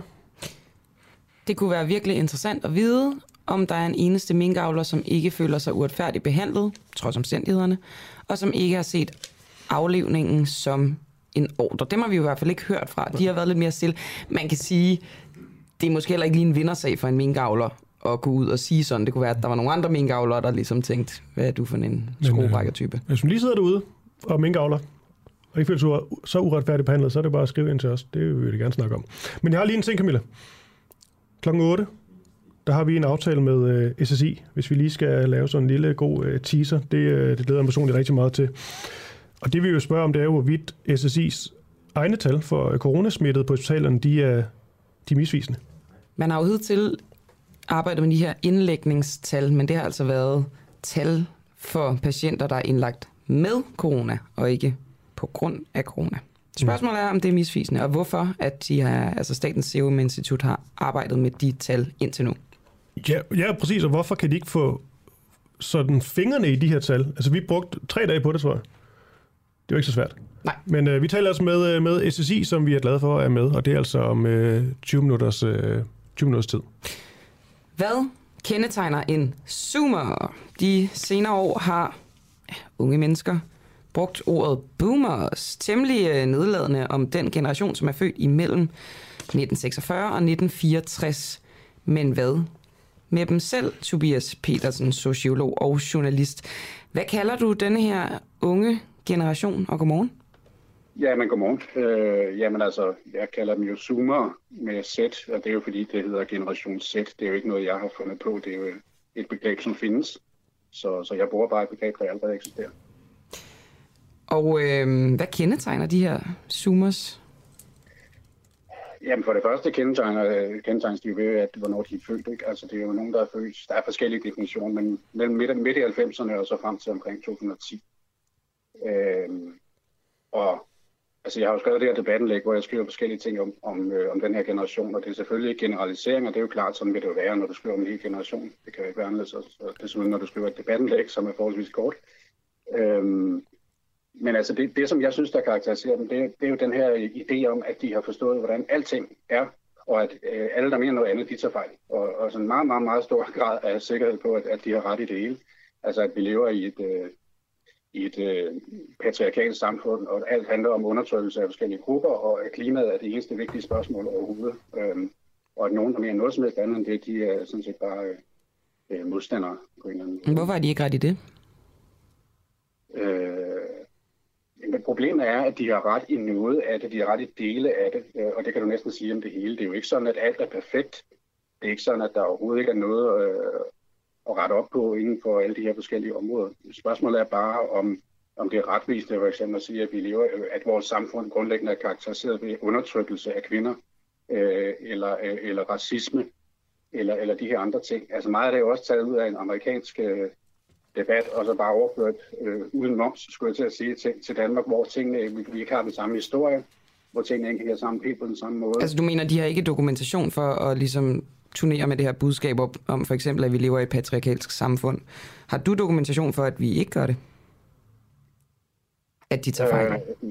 Øh, nu, nu, nu er det jo, altså, det er jo, det er jo altså, dokumentation, og så er et spørgsmål om et så, øh, hvad skal man sige, komplekst begreb som patriarkat er jo en vanskelig størrelse, men jeg vil da sige, at hvis vi nu levede i, i et samfund, som fundamentalt undertrykker kvinder og giver mændene alle fordelene, så er det jo for eksempel underligt, at, at, at mænd konsekvent dør før kvinder. Altså det, det, det vil bare sige, at, at hvis nu det virkelig forholdt sig som, som det påstås, så ville det vil være det modsatte. Vil det ikke være, vil det ikke være effekten af undertrykkelse, af samfundets samlede undersøgelse. At, at, at øh, det tænker jeg ikke nødvendigvis. Det kan jo handle meget om livsstil. Det tænker jeg også, det gør i det her tilfælde. Jamen det kan det jo godt, men, men der skal man huske på, at så kan vi jo, nu kan vi jo have en lang snak om feminisme og så videre, men, men, men livsstil vil jo vil påstås jo normalvis i hvert fald også at være udtryk for, for den samlede undertrykkelse på en eller anden måde. Nu skal jeg lige være med, så dit argument imod, at det kan godt være, at jeg går ud af et tidsspor nu, men dit argument imod patriarkatet, at vi har et patriarkat, det er, at mænd de dør tidligere end kvinder. Der er et hav af argumenter, vi kan jo gå ind og kigge på. Nu, men lad os lige tage, der er jo faktisk det der argument, Tobias Bæsen, det der er rigtig interessant. Det skal du ikke prøve at underbygge det? Jo, men øh, det, det kan jeg godt. Det er jo lidt et sidespor, vi er ude på, men det er fint mig. Øhm, altså det, det, jeg siger er, at hvis, hvis, hvis, øh, hvis det forhold til sådan, at, øh, at, at, at samfundet øh, fundamentalt undertrykte øh, kvinder, så burde vi jo kunne aflæse det, for eksempel i, i levealderen. Og der, der er forholdet sig jo stik modsat. Det, det indikerer jo ikke, at, at samfundet undertrykker kvinder. Hvorfor er det en indikator, hvornår vi dør? Altså undertrykkelse, det, det, altså at dø tidligt handler vel i høj grad om sundhed, men undertrykkelse, det handler det er vel i høj grad psykologisk og økonomisk. Ja, men patriarkat er jo ligesom alting. Altså, så, så, så det, fordi det handler jo også om alle mulige normer, strukturer osv. Og, og på en eller anden måde, hvis man skulle tage et, et eneste datapunkt, der ligesom udtrykker alt det, så må det være levealderen. Det, sådan, så det, det kan jeg ikke sige. Jeg er klar over, at det er jo, det, hvis man skulle undersøge det her, bør man gøre det meget mere med mange flere indikatorer. Det er slet ikke det. Men hvis man kun skulle vælge en, så kan jeg ikke se nogen, der bedre ligesom summerer alt det, du bliver udsat på i dit liv, end hvor længe det er. Det, det, det, har jeg simpelthen, det har jeg simpelthen svært ved at se, fordi når vi snakker et patriarkat, så snakker vi jo sådan underliggende normer. Altså undertrykkelse for eksempel på en, på en arbejdsplads med nogle magtstrukturer. Vi snakker øh, økonomisk ulighed for eksempel. Jeg kan simpelthen ikke se, hvad det har med vores sundhed at gøre, andet end at mænd måske er lidt mere velstillede, øh, har bedre vilkår i arbejdssammenhæng. Jeg kan ikke rigtig se, at det, at de dør tidligt, peger på, at vi ikke har et patriarkat. Øh, nej, men, men, men det kan jeg jo ikke rigtig måske hjælpe dig med. Det, det, det, det, det synes jeg, og så vil jeg igen gerne gentage. Hvis hvad er det konkret? Jeg synes ikke, du har svaret på, hvad det er, der konkret får mænd til at dø tidligere, som peger på, at vi ikke har et patriarkat. Jamen, det der jo ligger i det er, at hvis, hvis, hvis du går ind og kigger på, på forståelse af patriarkatet, så, så, så er det, handler det jo, som du siger, også om, hvordan vi lever, hvilke normer der er, hvem der må hvad, og hvem der gør hvad, og alle de her ting. Og der, der er sundhed jo også en del af det. Altså hvis, vi, hvis, hvis, hvis nu for eksempel vi havde et, et, et kvindeundertrykkende samfund, der giver mænd alle fordele, så er vi selvfølgelig også indrettet vores sundhedssystem, så det var til fordel for mænd og ikke for kvinder, for, for at tage en ting. Øh, men det har vi jo ikke gjort. Så altså, der er noget galt med den der idé. Øh, desuden, hvis vi nu kan tage bare lidt videre, så kan vi jo kigge på et hav af statistikker. Øh, stort set, øh, i hvert fald langt de fleste af de, af de sådan negative statistikker i samfundet, der er jo klart flere mænd, end der er kvinder. Altså ting som selvmord, hjemløshed, ensomhed osv. Øhm, så igen må man sige, det var der også et underligt udfald af, at kvinder er så undertrykt, og mænd har alle fordelen, at der alligevel er et kæmpe overtal af mænd nede på bunden af samfundet. Det lyder næsten som om, du tænker, at vi har et matriarkat, og at det er altså mere synd for mændene, end vi lige umiddelbart har indtryk af? Jeg synes, ja, nej, jeg hævder ikke, vi lever i et matriarkat, men jeg vil nok sige, at det sikkert er mere synd for mændene, end vi ofte anerkender. Det er der ingen tvivl om. Altså, vi har, vi har en debat, der er ret domineret folk, der netop mener, at vi lever i et patriarkat, og det har jo den konsekvens, at, at det, det blik på verden er ret dominerende for, for det, vi taler om, og der er der nogle ting, vi burde tale mere om. Så bare lige for at forstå det korrekt. På baggrund af for eksempel, at mænd de lever kortere end kvinder, mener du ikke, at Summersne har ret i, at vi lever i et patriarkat? Øh, jeg, altså mit, mit, mit indlæg handler jo ikke om det, så du forsøger jo at tage en eller anden lille bitte ting, og så gøre det til det, det handler om. Nej, vi er jo egentlig bare, det er jo simpelthen dig selv, der, der bragte jo banen, og selv der sagde det, og nu stiller vi jo bare et spørgsmål, det kan du godt svare på. Ja, ja, ja, det kan jeg sagtens, øh, og det gør jeg gerne, og det kan vi sagtens tale om. Jeg vil bare gerne gøre opmærksom på, at det jo ikke er det, indlægget handler om. Okay, men hvad, om. hvad svarer så? Jamen, kan du gentage spørgsmålet? Jamen, om du mener, at det er en indikator, at mænd de dør tidligere end kvinder, det er en indikation på, at vi ikke har et patriarkat i Danmark? Hvis man skulle vælge et datapunkt, og kun et, så ville jeg vælge det, og så ville det indikere, at det ikke forhold sig sådan, ja. Hvorfor ikke for eksempel lønforhold? Hvorfor ikke for eksempel antallet af overgreb? Hvorfor ikke for eksempel antallet af voldtægter? Hvorfor ikke for eksempel øh, den måde, vores øh, jordmødre har det på? Den måde, man øh, som kvinde har et forhold, når man skal føde? Hvorfor ikke de indikatorer? Jamen, de indikatorer skulle med, hvis man tog flere indikatorer. Det jeg sagde var, hvis man kun skulle vælge en, hvad er det så, der, der, der, der ligesom opsummerer hele dit liv? Øh, og alt det, du blev udsat for, alle de normer, der har påvirket, og alting, hvad er det, der opsummerer det? Jeg kan ikke finde bedre datapunkt end af. Øh, men det er klart, at hvis man, hvis man skulle lave en ordentlig analyse, skulle man have mange indikatorer, og der skulle man også have dem med, du taler Men, om. men sådan noget som levealder, der har vi jo en høj grad af sådan, øh, hvad skal man sige, frihed til selv at afgøre, hvor sundt vi lever. Lønforhold for eksempel, det har vi ikke lige så meget. Hvorfor er det ikke et bedre punkt? Hvor, undskyld, hvor, hvor- hvorfor har vi ikke det? Altså, vi har jo så vidt jeg ved et frit uddannelsesvalg her i landet, så du kan jo vælge en uddannelse, der giver en høj løn, og en karriere, øh, forfølge en karriere, der giver en høj løn. Så det er vores eget ansvar, det, det er os selv, der er skyld i, at der er så stor et løngab imellem mænd og kvinder. Jamen, jeg skal lige forstå det her rigtigt. Det du siger er, og det er ret interessant, det du siger er, hører jeg dig så om, det kan være tage fejl, mm-hmm. men, men det, er, det er de problemer, kvinder har, det er, det er samfundets skyld, det er strukturen, kulturen osv., normerne, det, det, er, det er samfundet, der skaber kvinders problemer. Men når mænd, de dør flere år før, så er det sådan set bare, fordi mænd har truffet nogle dårlige valg. Altså, det er jo, det er jo en sjov dobbelthed, at, at, at kvinders problemer, det er samfundets skyld, og mænds problemer, det er mænds skyld, ikke? Og det, Du det, det, det, ja. Du har bare ikke svaret på, hvorfor det er, mænd dør tidligere. Øh, jamen igen, øh, jeg, jeg, jeg kan jo ikke øh, opgøre, hvorfor mænd dør tidligere. Jeg kan bare konstatere, at de Men så kan du heller ikke bruge det som indikator. Det kan jeg da sagtens. Det, det vi taler om, jeg kan, jeg kan da sagtens øh, fortælle dig, at mænd dør før kvinder i gennemsnit. Ja, men du kan ikke sige, hvorfor. Nej, nej, men det vi taler om er, hvor, altså, hvis det udtrykker noget om det, du bliver udsat for i dit liv, så er det da et interessant tal. Godt, øh, Tobias Pedersen. Jeg tror, at øh, vi lukker det ned nu. Det tog lidt et øh, sidespring på en eller anden måde, men det var fordi, jeg synes, det var ret interessant det her med patriarkatet og med den indikator, der hedder, at mænd de altså dør tidligere. Det ved jeg ikke, om det var, det var forkert. Det kommer til at handle om noget andet, end det i virkeligheden skulle. Det kan man sige, men øh, det er helt i orden. Der er lige kommet et sidste spørgsmål fra en lytter, som spørger, lever kvinder kortere end mænd i lande, hvor kvinder er undertrykte? Øh, altså, det vil jo forudsætte, at vi definerer, hvad det er for lande osv. Jeg, kan, jeg har ikke tallene for hele verden, men, det er, men, jeg, øh, men, men, men mænd lever kortere end kvinder, hvis ikke i alle, så de fleste lande i hvert fald. Alright, det kunne være, at vi skulle prøve at skæve lidt til nogle andre lande, og se om vi kunne få nogle tal på det. I hvert fald, Tobias Petersen, tak fordi du var med her. Jamen velbekomme, og tak for invitationen. Du lytter lige nu til Den Uafhængige. Danmarks måske mest kritiske, nysgerrige og levende radio. Hvis du har en god idé til en historie, så skriv til os på Facebook eller send os en mail. Adressen finder du på hjemmesiden.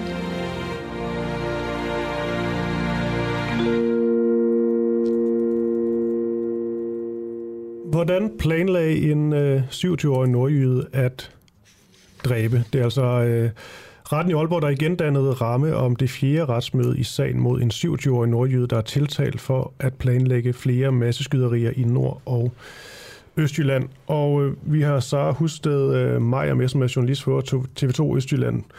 Øh, hun er med på en telefon nu, og hun følger altså denne her retssag øh, tæt. Nå, Sara, hvad mener anklager, der er, øh, der er fundet, fundet beviser for? Og øh, godmorgen. Øh, anklager mener, at der er fundet bevis for, at øh, der har været en plan. Øh, I går sagde han, at der var en færdig plan i skuffen.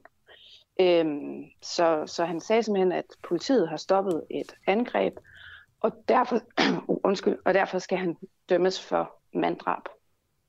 Og grunden til, at han siger det, det er, at, at anklageren ligesom lægger vægt på, at han har haft alle tingene til et angreb.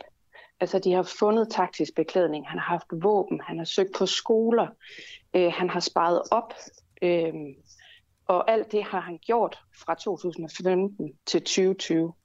Så derfor mener han, at der er en plan, og der skulle have været et angreb, som politiet har stoppet. Hmm. Men vi har vel, ja, vi har jo trods alt i godsøjen kun, hvad kan jeg sige, formodninger og papirer og øh, manifester og sådan nogle forskellige øh, ting. Men vi har vel ikke, vi har jo ikke noget direkte konkret. Der er ikke skudt nogen. Nej, det er jo også det, der gør den her sag lidt svær. Øh, I hvert fald for, for en som mig, som ikke har læst jura, det er, at anklageren skal jo bevise noget, som ikke er sket. Øh, men det redegjorde han også for i går. Jeg kan, jeg kan simpelthen ikke paragraferne i hovedet, men han forklarede til nævningene, at, at det, man skal lægge vægt på, det er, at, at han har ligesom planlagt det. Og det er forbudt i Danmark at planlægge noget, som kan skade andre. vil sige, du kan faktisk godt dømmes for en forbrydelse, du ikke har begået, hvis at, øh, at dommeren og nævningen finder, at det, er så, altså, at det er så planlagt, og det er så sandsynligt, at han kunne have gjort det. Mm. Den tiltalte her, Ja. øhm, hvordan, øh, hvordan forholdt han sig til, øh, til anklageren, så vidt jeg har forstået, øh, meget lang procedur? Ja, den var meget lang. Den tog cirka to timer. Ja. Jamen, jamen, i går tænker jeg, at han var faktisk øh, lidt mere urolig. Øh, øh, nu har jeg jo været derinde alle dage, og det var dag fire i går. Øh, han, var, han sad mere rolig på stolen og, og fumlede meget med sine hænder. Og han kiggede ikke en eneste gang op på, øh, på anklageren. Så, så altså, altså der, er- der ændres ligesom lidt i hans øh, måde at være på i retten. Jeg kan jo ikke, for, jeg kan jo ikke øh, forklare, hvorfor det er sådan, men, men selvfølgelig spænder, altså nettet strammer jo til nu. Øh, der er kun to dage tilbage, og så falder der dom i det. Mm. Kan du sætte nogle flere ord på, øh, på den tiltalte? Må du det? Det må jeg ikke. Der er, der, er, der er navneforbud i sagen. Jeg kan sige, hvad han fortæller i forhold til den her plan. Altså han forholder sig jo, øh, altså han nægter sig jo skyldig og siger, at det her, det har været en fantasi, og han har rigtig mange fantasier. Mm. Øh, og han har haft en fantasi om at være bankrøver, han har haft en fantasi om at være sanger, og det, der gør sig gældende for ham, det er, at han går meget, meget op i det. Mm. Øh, når først han ligesom får et emne ind øh, på lystavlen, så, så, altså, så går han ned i mindste detaljer og bruger enormt meget tid på det. Han fortalte os om sin dag i går, som, når han ligesom altså, er, ikke sidder i fængsel, det er, at han, han er bare derhjemme, og han sidder på nettet fra han står op, til han går i seng. Og det er det, han ligesom bruger sin tid på. Så, så på den måde er han jo også meget, øh, ja, hvad skal man sige, låst Mm. i sit eget hjem. Han kaldte også sin egen lejlighed for hans boks i går. Altså han kunne ikke lide at være der, fortalte han i en video. Men er, Øhm. men er hans argument så for måske for frifindelse, eller hvad det nu kan blive, øh, at han måske ikke ville begå de her, øh, de her forbrydelser, men han ligesom bare satte sig ind i det, og lige pludselig blev meget fanget og fascineret af det her med eksempelvis Breivik, og så i det tilfælde skoleskyderi, og så satte han sig ind i sagen, uden han så ville begå det. Ja, han fastholder, at han aldrig ville gøre det. Ja. Øh, og selvom han jo har lavet de der rekognoseringer rundt på skoler i, i Østjylland, og øh, der, det er ligesom det, han forklarer i retten, det er, det er der, det går op for ham, at han ikke kan. Han, ikke, øh, at det, det er for, øh, altså, han har for meget empati, siger han, til overhovedet at kunne gøre det. Øh, og, og at det derfor også bare er en fantasi. Han vil ligesom prøve at se, om, om det kunne lade sig gøre, altså om han kunne, kunne finde på det. Og det, det siger han, at han ikke kan. Mm. Og derfor er der heller ikke sket noget. Han siger ligesom, at han stopper med at tænke på det i 2018, så, altså hvor, hvor han siger, at han har været besat i de tre år fra 15 til 18. Og så genbesøger han ligesom nogle gange tankerne for at mærke noget igen, og for at se, om der er noget. Altså, Ja. den tiltalte er jo syg, øh, skal man huske. Øh, han har en diagnose, som er Aspergers, og så er han også erklæret sindssyg.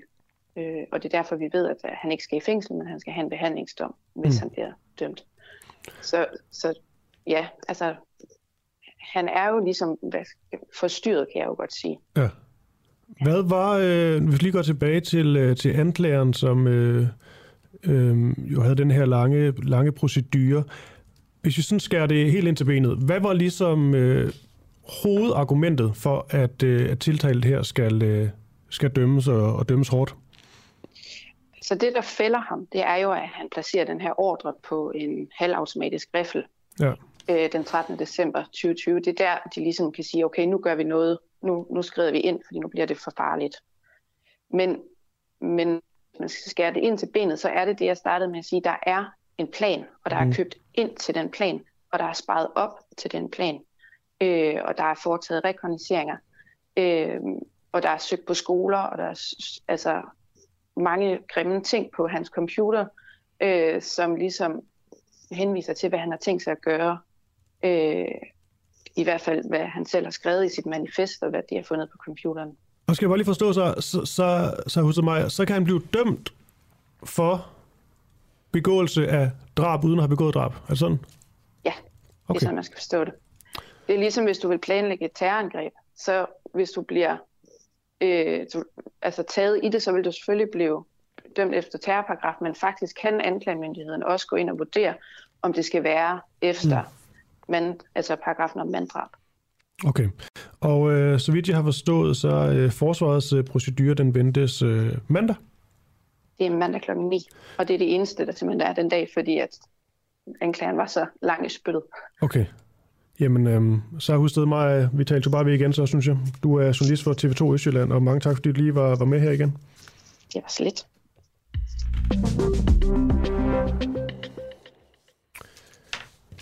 Ja, og øh, lige før næste kilde på, kan jeg jo igen sige, at man kan blande sig på sms'en 1245, skrive DUA mellemrum din, øh, din besked, eller gå ind på, øh, på Facebook, hvor vi, øh, hvor vi livestreamer. Og øh, ja, der er, allerede, der er faktisk kommet gode spørgsmål, vi har allerede læst op i, øh, i dag. Det er dejligt, når vi rent faktisk får, og det gør vi ofte, men får spørgsmål fra lyttere, som gør os bedre. Ja, bestemt. Og det er ikke sjældent, at det sker. øh, nu skal vi til et interview, jeg glæder mig rigtig meget til. Det er med Statens Serum Institut. Fordi er SSI's tal for coronasmittede på hospitalerne misvisende? Vi er jo her på øh, den uafhængige begyndt at bringe, hvad vi mener er det rigtige coronatal. Altså nemlig antallet af indlagte på hospitalerne, der er indlagt på grund af corona, og ikke bare indlagt med corona, og måske også for noget andet. Henrik Ullum, der er administrerende direktør ved Statens Serum Institut, sagde den 30. december sidste år, at det ikke er teknisk muligt for SSI at bringe de her tal for øh, ligesom indlagte, der kun er indlagt på grund af corona. Men det er det for os, fordi øh, så vi har spurgt koncerndirektør i Region Syd, Kurt Espersen, om SSI har bedt om de her tal. Ej, vi har ikke fået nogen forespørgsel om at få de her tal. De, øh, de har forespurgt os om, øh, hvordan man på et mere abstrakt plan måske kan, kan finde de her data. Jeg tror også, de er interesseret i at få supplerende oplysninger. Noget om, øh, når de nu er indlagt for covid, får de så den ene eller den anden slags medicin. Øh, hvad, hvad viser deres røntgenbilleder og så videre.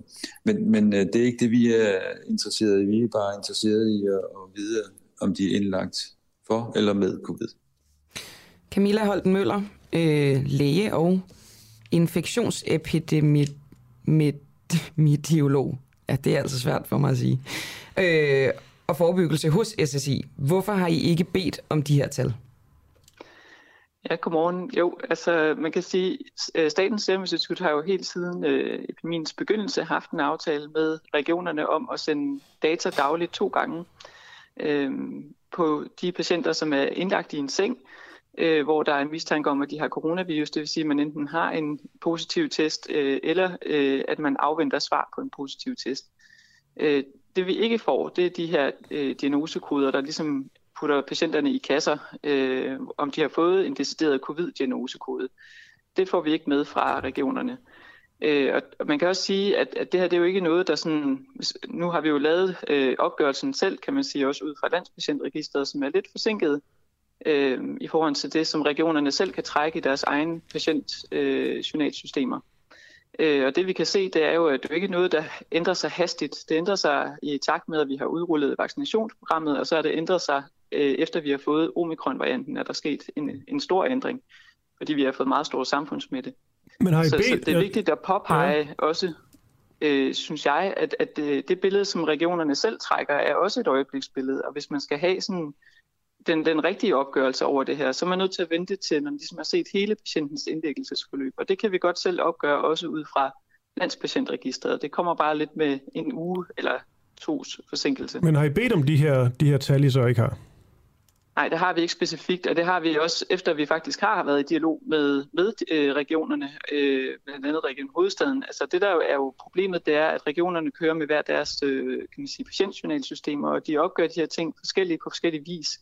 Så det vil være en ret stor opgave, kan man sige, først at skulle danne et fælles grundlag for, hvordan man skal indrapportere de her data. Det vil også være en stor opgave for regionerne, at skulle gøre det, øh, kan man sige, på, på et, et, øh, et fast øh, dagligt grundlag. Men vel også en vigtig opgave, Camilla Holten Møller?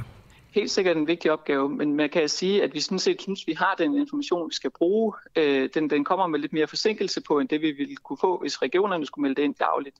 Men vi har sådan set den information, synes vi, vi skal bruge fra Landspatientregisteret, men med noget forsinkelse. Og så er det rigtigt, at man kan søge, afsøge andre datakilder, og det er øh, vi godt i gang med. Øh, det er faktisk Sundhedsstyrelsen, som har i samarbejde med Sundhedsdatastyrelsen fået adgang til det, der hedder sygehusmedicinregisteret. Og det er jo endnu mere detaljeret, kan man sige, øh, når man kigger på, om patienterne rent faktisk får behandling for deres coronavirus. Øh, så, så, så den opgørelse, den ligger faktisk nu i Sundhedsstyrelsens øh, ugentlige rapport, øh, og, og kan i yderligere detaljer, udover at man bare har fået en diagnosekode, også sige, om patienten har fået behandling. Så jeg synes, vi er rigtig godt på vej og faktisk skal begynde at få øh, nogle gode, øh, altså en god viden om de indlagte patienter, der ligger på hospitalerne. Men nu har vi jo efterhånden øh, været med, bekendt med den her virus i to år. Jeg tror, jeg har lidt svært ved at forstå, så kan det godt være, at man kun kan få tallene med nogle dages forsinkelse osv., at det kræver noget at indhente dem. Men jeg kan simpelthen ikke forstå, hvorfor det ikke har været et mål for jer tidligere at få indlægningstallene for patienter, der er indlagt på grund af corona, for det må jo siges at være, altså der er en ret stort skæld imellem at have brækket ben og have corona, eller at være indlagt ja. med corona. Det kan jeg sagtens forstå, øh, den betragtning. Man kan sige, at dengang man lavede det, det der hedder case-definitionen for, hvad en indlæggelse var, som jo øvrigt er et, et fælles øh, samarbejde, kan man sige, i hele øh, Sundhedsministeriets koncern. Altså det vil sige, at det er en fælles øh, definition, som, som både Serum Instituttet og Sundhedsstyrelsen og Sundhedsdatastyrelsen har været ind over. Øh, der var man godt klar over, at i den måde, man får indberettet data fra regionerne, der ville der være en eller anden form for registrering af nogle patienter, som, som tilfældigvis kom på hospitalet af andre årsager. Øh, det har man så også prøvet at opgøre faktisk løbende, øh, hvor stor en andel det var, og det har rykket sig måske fra 10% til omkring 20%, da vi begyndte at rulle vaccinerne ud. Og der har det, man har gjort det med åbne øjne og vidst, at, at det var en, øh, altså en, en kendt øh, del af de data, vi fik ind. Det, der er vigtigt at understrege, det er jo, om det er afgørende for, om man kan vurdere syv, den kritiske sygehuskapacitet, som er Sundhedsstyrelsens opgave. Øh, og så er der den anden sådan mere øh, kan man sige, patientorienteret øh, forståelse af, hvor alvorligt er det her for den enkelte patient. Øh, og det er klart, at efterhånden, som, som vi har fået udrullet vaccinationsprogrammet, og også med, med især omikron-varianten, så har der helt klart været et behov for at få de her oplysninger på bordet. Øh, men, men i en lang periode inden da, der har det ikke været noget, der har ændret sig med, med store, øh, store forandringer undervejs, og det vil sige, at rigtig, en, en rigtig stor andel af de patienter, der kom på hospitalerne, var syge af deres corona. Øh, så det er noget, der har ændret sig her, kan man sige, i den sidste fase af epidemiens udvikling.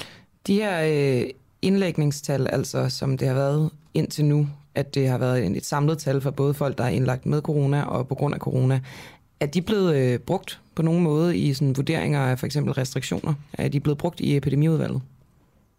Det er det helt klart her i den sidste fase. Der har vi jo prøvet at oplyse, kan man sige, på, på øh, så godt et grundlag vi kunne, hvor mange der var i en psykiatrisk seng, blandt andet, der øh, hvor mange der var indlagt med og af coronavirus, og som jeg lige nævnte her, med, med øh, sygehusmedicinregisterdata. Så, så det er jo alt sammen noget, man har prøvet at sammenfatte i, også i den risikovurdering, øh, Serum Instituttet har lavet. Øh, så på den måde er det jo noget, vi øh, i den grad har prøvet at oplyse vores øh, beslutningstager om. Mm. Men altså i det her register, hvor jeg så sige, de får dataerne fra, der fremgår det kun, hvor mange patienter er indlagt med corona, og ikke præcis hvorfor de er der. Ja. Mm, nej, ja, nej. Altså, det, det er ikke helt så simpelt desværre. Øh, så, så vi trækker data fra det, der hedder landspatientregisteret, og der bliver øh, patienterne hvad hedder det, registreret typisk efter et døgns tid, hvor regionerne melder ind til landspatientregisteret. Og der vil de også øh, langt de fleste få koblet en, en diagnosekode på, Øh, for når, når man møder patienten første gang i en akutmodtagelse, så giver man dem et sæt diagnosekoder.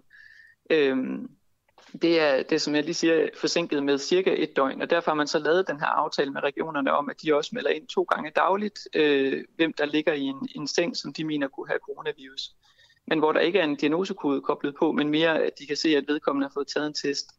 Øh, og den kobler vi så på det endelige testsvar, og det vil sige, at der er nogen der, som, som vi fanger, som jo ikke efterfølgende får en, en coronadiagnosekode, når de så bliver meldt ind i landspatientregisteret øh, som vi udstiller i vores daglige øh, overvågningstal under nye indlagte.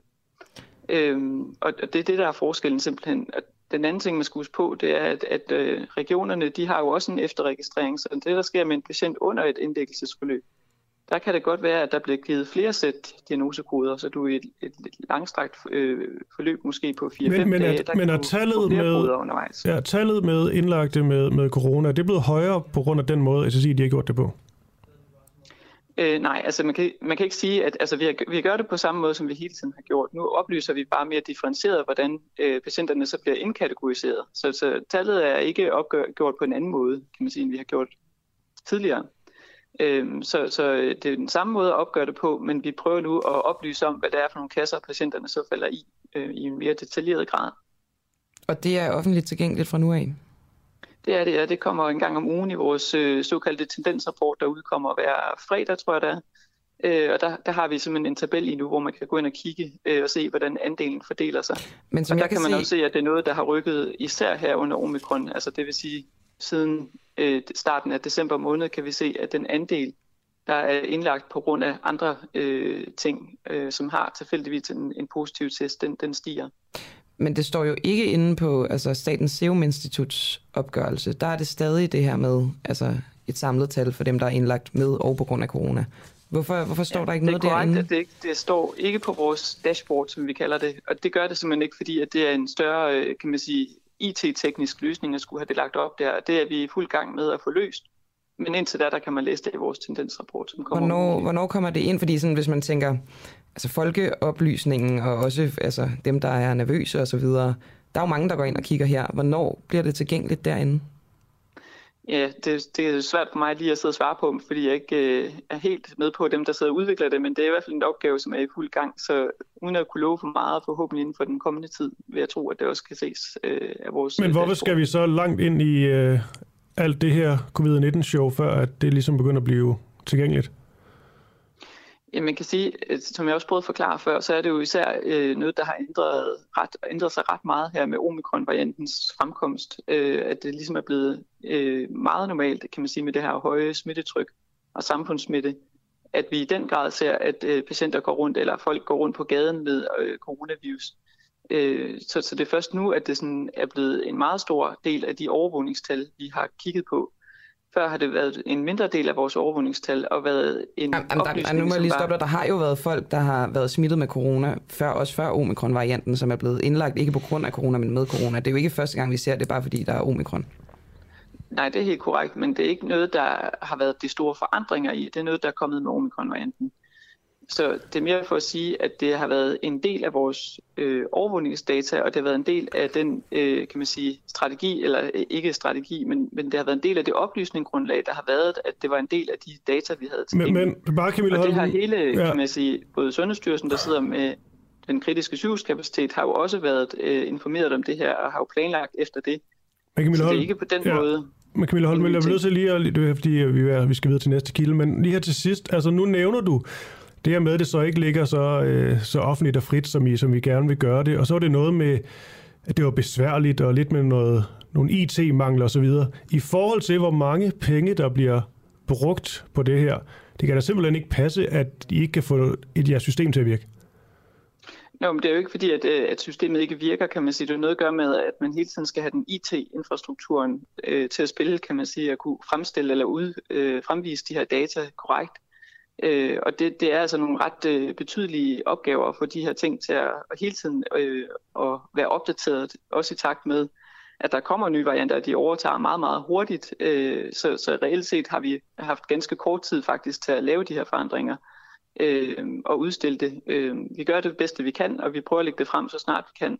Øh, så det er ikke fordi, vi på nogen måde synes, vi sidder og holder på, data. Vi vil meget gerne også øh, fortælle om det, og gøre det også, kan man sige, både øh, pressen og i, i vores risikovurderinger, der kommer Men du ud. har ikke nogen, øh, nogen anelse om, hvornår det så bliver tilgængeligt?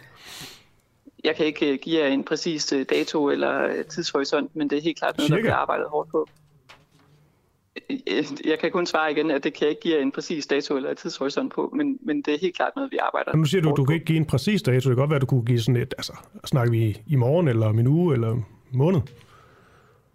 Altså det, det kræver jo som sagt også, at, øh, at vi kan få lagt det op øh, i de IT-løsninger, vi skal fremstille det i, og det kan jeg simpelthen ikke svare på lige nu og her. Som øh, sundhedsmyndighed, hvor, hvor meget irriterer det så jer, at I i to år har vist det, man jo godt kan kategorisere som misvisende tal? Fordi der ikke har været... Vi, vi altså... synes jo ikke, de er misvisende. Vi synes jo, at øh, enhver patient, der kommer ind med en coronavirus, er jo en patient, der skal håndteres i sundhedsvæsenet. Det vil sige, det er en Men patient, jo ikke på den måde, som en patient skal håndteres, hvis de for eksempel skal i respirator, som er mere ressourcekrævende end bare det at skulle isolere patienten.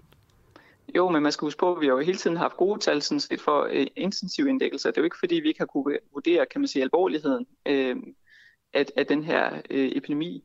Så, så det har vi jo haft tal for, men man kan sige, at enhver patient, som er testet positiv for coronavirus, skal håndteres anderledes. Øh, der skal isoleres, øh, patientpersonale skal bruge værnemidler. Øh, man skal måske planlægge sit operationsprogram anderledes. Øh, der er måske nogle Så andre man bruger lige så mange ressourcer på en patient, som er indlagt af andre årsager, men med corona, som en patient, der er indlagt på grund af corona. Det er i hvert fald ikke ressourcefrit, øh, og det kræver en del planlægning fra sundhedsvæsenet. Men det er lige så mange ressourcer, man bruger på de to patienter. Det kan jeg jo ikke sidde og måle. Det er ikke mig, der arbejder i sundhedsvæsenet, men, men det er helt klart ikke ressourcefrit, og det kræver også, at man planlægger sit sundhedsvæsen ud fra, at de patienter også er der. Så at en patient ligger på intensiv og i respirator, det er lige så ressourcekrævende som en patient, der skal isoleres. Det, det kan jeg jo ikke svare på. Det er jo ikke mig, der står med patienterne ude i sundhedsvæsenet. det ved du ikke som, som ansat i SSI. Nej, fordi jeg er ikke hospitalsansat, og det er jo ikke mig, der planlægger øh, hospitalernes kan man sige, øh, kapacitet. Øh, men, men det er bare for at sige, at det er jo ikke sådan, at de ikke fylder noget, de her patienter.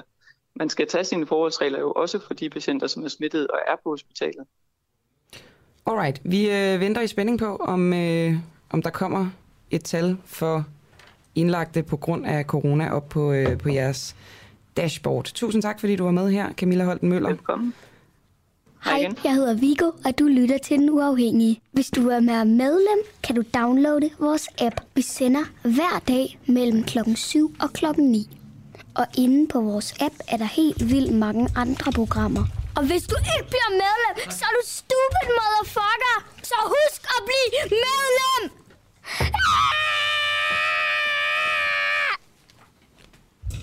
Det er så voldsomt, det her barn, men også rigtig sødt. Øhm, hvad var den afgørende brik i sagen om bestikkelse i Rigspolitiet? Bettina Jensen blev i 2017 fyret fra sin stilling som en ja, ganske magtfuld chef for koncernservice i Rigspolitiet, efter en række afsløringer i BT, som også har lavet en podcast om sagen. Og i dag der finder det andet retsmøde sted i Københavns byret, hvor Bettina Jensen altså er tiltalt for bestikkelse. Søren Ishøj, du er graverjournalist på BT og manden bag de her afsløringer. Ja. Kan du ikke lige fortælle sådan helt oprindeligt, hvad var det, der fik dig til at stikke din journalistiske snude ned i den her sag? Det var et øh, tip, jeg fik tilbage i øh, 2015 øhm, fra en tidligere medarbejder i øh, Rigspolitiet, som, øh, som så noget, han ikke syntes var i orden. Øhm, det han blandt andet så, var, at man ikke overholdt udbudsreglerne. Og så øh, så han også en, en afdelingschef inde i Rigspolitiet, som er Bettina Jensen, som til sydenlandet hyrer nogle konsulenter, som fik rigtig høje honorarer. Og øh, det tippede han BT om, og øh, jeg er på BT's graveredaktion, og så gik jeg all in på den sag. Og det fik du lov til, altså at din chef, han var også, altså I var alle sammen op at køre, da I fik det her tip, eller hvordan? Jamen, det er tit med sådan nogle tips, at øh, man ved jo ikke helt, hvor meget der er i det, når man lige får tippet. Øhm, der gik omkring en, en 8 måneder, før jeg fik tippet til at begynde at arbejde på sagen. I mellemtiden havde jeg søgt en masse agtindsigter, blandt andet. Øhm, og, øh, og, og tit har man jo ikke i sådan noget materiale en, en, en smoking gun. Så, så det man gør, det er, at man begynder at hvad kan man sige, lægge et puslespil af indicier, som man så siger, okay, nu har vi nok til at lægge noget frem for læseren. Og det var det, var det jeg gjorde i den her sag. Og øhm, hvad var det for et indicie, der får dig til at indse, nu der er en, der er en stor ting her? Jamen, men øh, da jeg får øh, de, de første papirer i sagen, øhm, så, så det jeg aller, aller først bemærker er, at der er en af konsulenterne, ja faktisk er der to, men der er en, jeg specielt bider mærke i, der hedder Marianne Færø, øhm, som har fået rigtig mange penge på rigtig kort tid. Altså vi snakker over en treårig periode 10,5 millioner kroner, men hun har sådan et, et gyldent halvt år i øh, 2011, hvor hun får 4,6 millioner kroner Og på en måned, altså på en måned, får hun 2,2 millioner kroner. Så der tænker jeg jo allerede, der er et eller andet, der ikke hænger sammen der, øh, når man får så mange penge. Og øh, jeg kunne også se, at øh, fakturaerne øh, tit var sådan meget overordnet. Øh, der stod måske bare konsulentassistance på, øh, på en faktura, og så fik hun 250.000 kroner. Så det var, det var ikke særlig konkretiseret, hvad det var, hun havde lavet for de mange penge. Og det er klart... Det ser forkert ud. Det ser forkert ud, ja. Øhm, nu kører sagen jo ja. i retten. Ja. Øhm, jeg kan faktisk ikke huske, jeg tror sidst vi snakkede sammen, der stod vi over for det første retsmøde. Ja. Og nu står vi over for det andet retsmøde, eller blev det afholdt i går? Øh, nej, det andet retsmøde er øh, i dag. Okay. Kan du ikke lige fortælle, hvad der, altså er der kommet noget frem, som har overrasket dig, eller er der noget, der peger på, at hun bliver dømt, eller hvordan er hvorledes? Øhm, jamen, det, det, det, det, er jo ikke, det er jo ikke til at vide. Øh, det skal retten selvfølgelig øh, tage stilling til, når, når, når der falder dom her i, i marts måned. Øhm, man kan sige, Bettina Jensen, hun blev jo afhørt sidste gang, og øh, det, der kom frem, det var jo hendes øh, hvad kan man sige, primære forsvar i sagen. Hun er jo tiltalt for bestikkelse.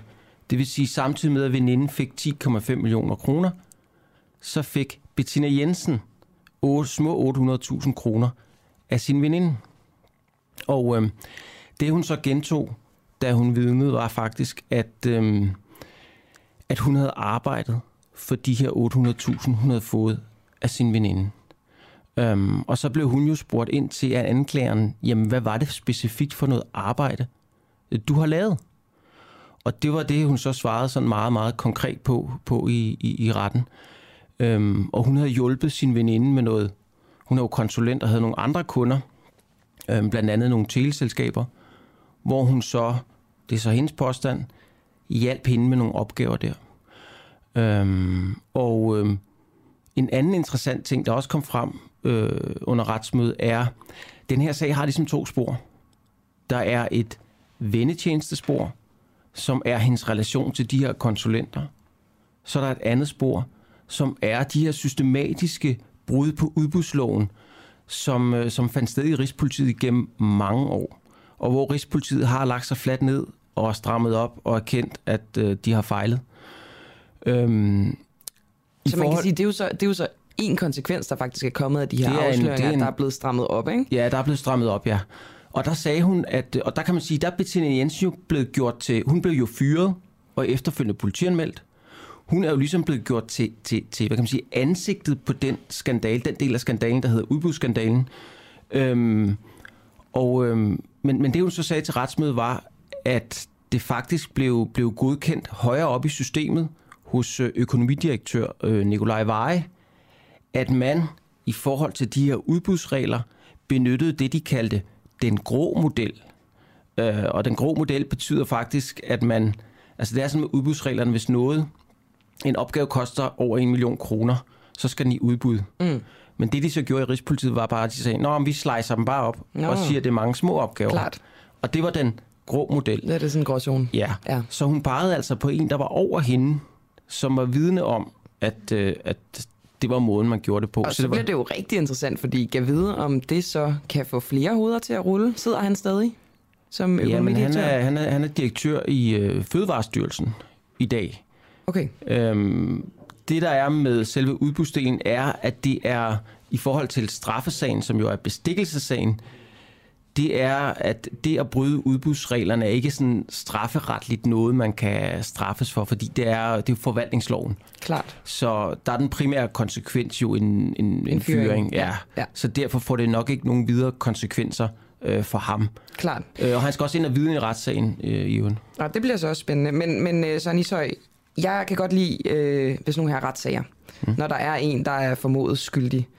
Altså, hvordan så hun ud? Hvordan kommer hun ind i retssagen? Er hun en slagen kvinde, eller går hun med opløftet pande? Altså, hvordan opfører Bettina Jensen sig under de her retsmøder? Jamen, hun, øh, hun virker meget, øh, hun er meget afdæmpet.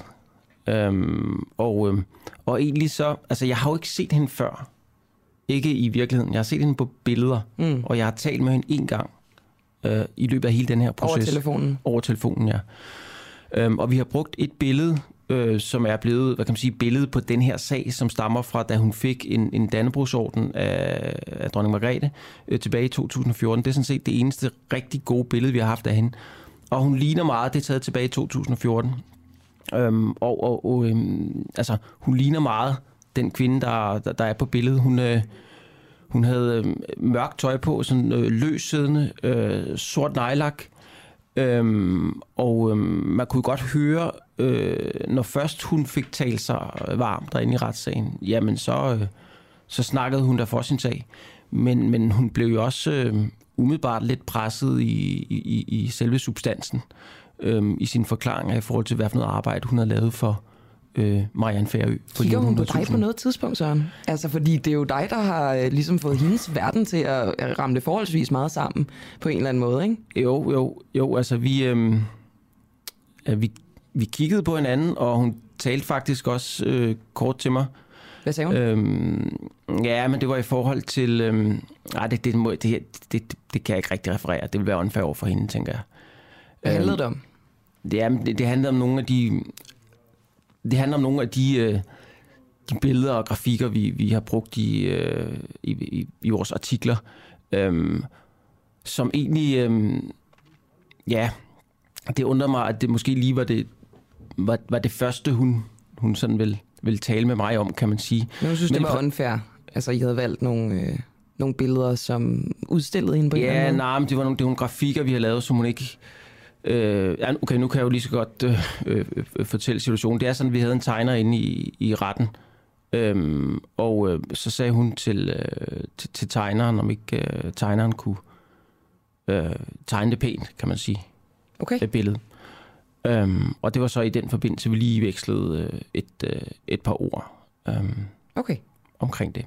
Hun ville gerne fremstilles pænt af jeres tegner? Ja. Alright. Hvad er det næste, der kommer til at ske, Søren, i den her sag?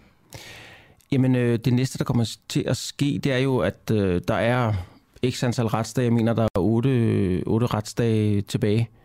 Øhm, og øhm, ja, og så falder der en dom i, i marts måned. Og i forhold til, altså man kan sige, øh, du snakker om de her to spor, øh, og det strafferetslige, det er den her bestikkelsesag, så, så skulle hun blive dømt, øh, så vil det jo ikke have nogen indflydelse på Rigspolitiet som sådan. Nej, det vil det ikke, fordi hun er jo, hun er jo fyret, og hun er fortid i Rigspolitiet. Øhm, så, så det vil det ikke umiddelbart have, nej. Men hvad, hvad er den hårdeste strafferamme, hun kan blive dømt indenfor? Jamen, hun er tiltalt for straffelovens paragraf 144, øh, som er bestikkelse. Og der er straframmen, den er 6 års fængsel. Øhm, ubetinget? Ubetinget, ja. Men det er jo, det er jo sjældent, man bruger de der straframmer øh, fuldt ud. Øhm, så hvis man, og det er vel at mærke, hvis hun bliver dømt, fordi hun er jo stadigvæk kun tiltalt, mm. øhm, så, så er der jo en, jeg ved ikke, om man kan kalde det en præcedens, fordi sagerne er jo aldrig helt ens. Øhm, men der er øh, Atea-sagen øh, fra 2018, hvor der var adskillige topfolk i staten, regioner, som blev dømt for at modtage uger, Dubai-ture, forskellige naturalier. Mm. Øhm, og det var ret hårdt domme. Okay. Øh, to års fængsel. To og et halvt års fængsel. Så, øh, men om vi er deroppe, jeg aner det ikke. Det vil tiden vise ja. efter alle retsmøderne. Til allersidst, Søren Ishøj, og nu bliver det sådan lidt journalist til journalist, men hvor vildt er det, at du ved, ens historie ligesom ender i en, øh, i en retssal?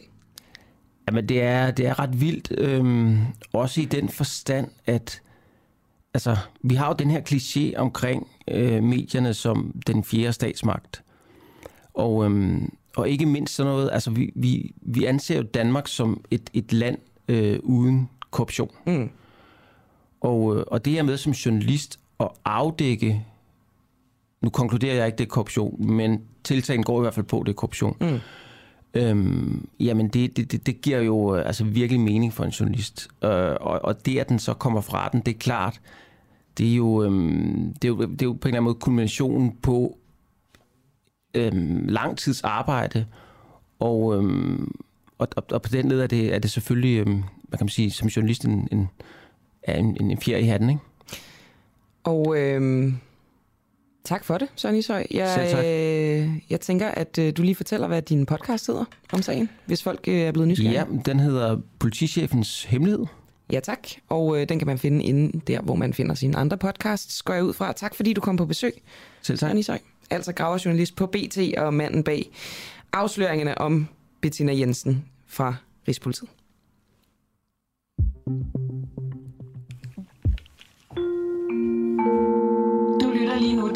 Uafhængige. Danmarks måske mest kritiske, nysgerrige og levende radio. Hvis du har en god idé til en historie, så skriv til os på Facebook eller send os en mail. Adressen finder du på hjemmesiden.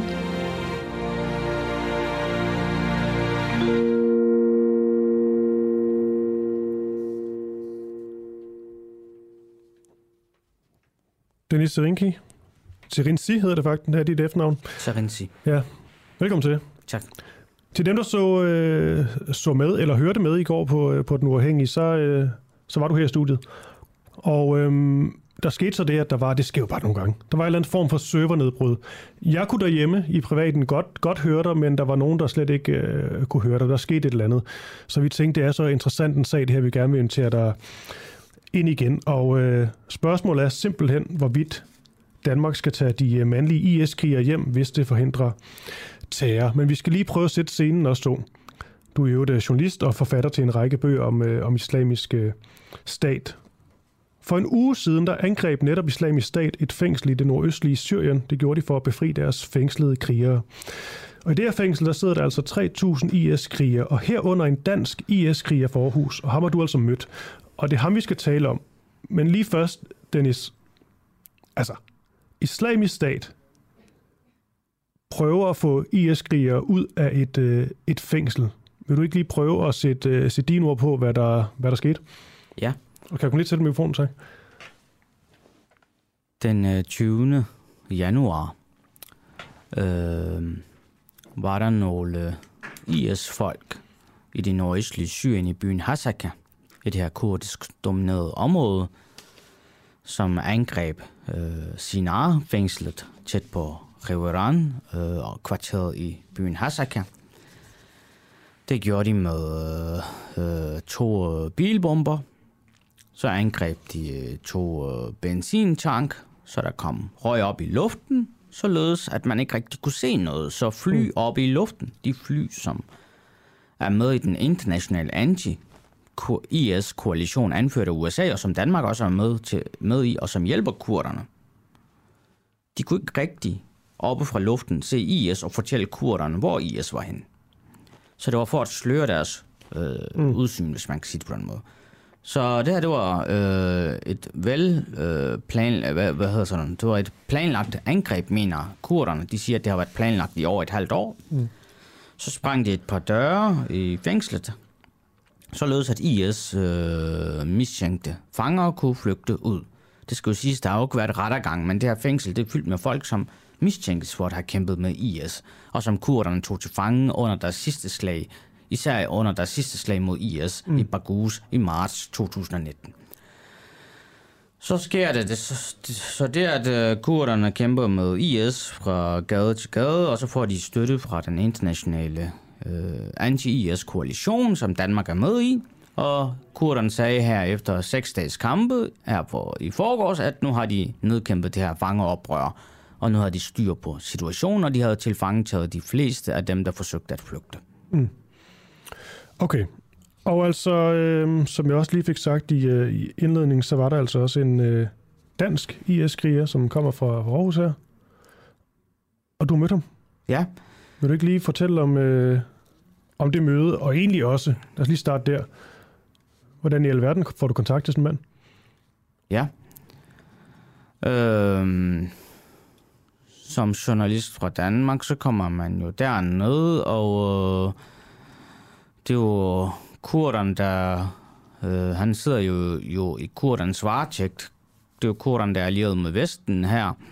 Og øh, jeg kommer jo som journalist fra et land, som jo så er øh, allieret med kurderne. Det åbner sikkert nogle døre. Det er faktum, at jeg så også selv taler kurdisk. Jeg er selv kurder Mm. fra øh, Tyrkiet. Og jeg taler samme dialekt, som øh, kurderne i Syrien gør. det åbner sikkert også nogle døre.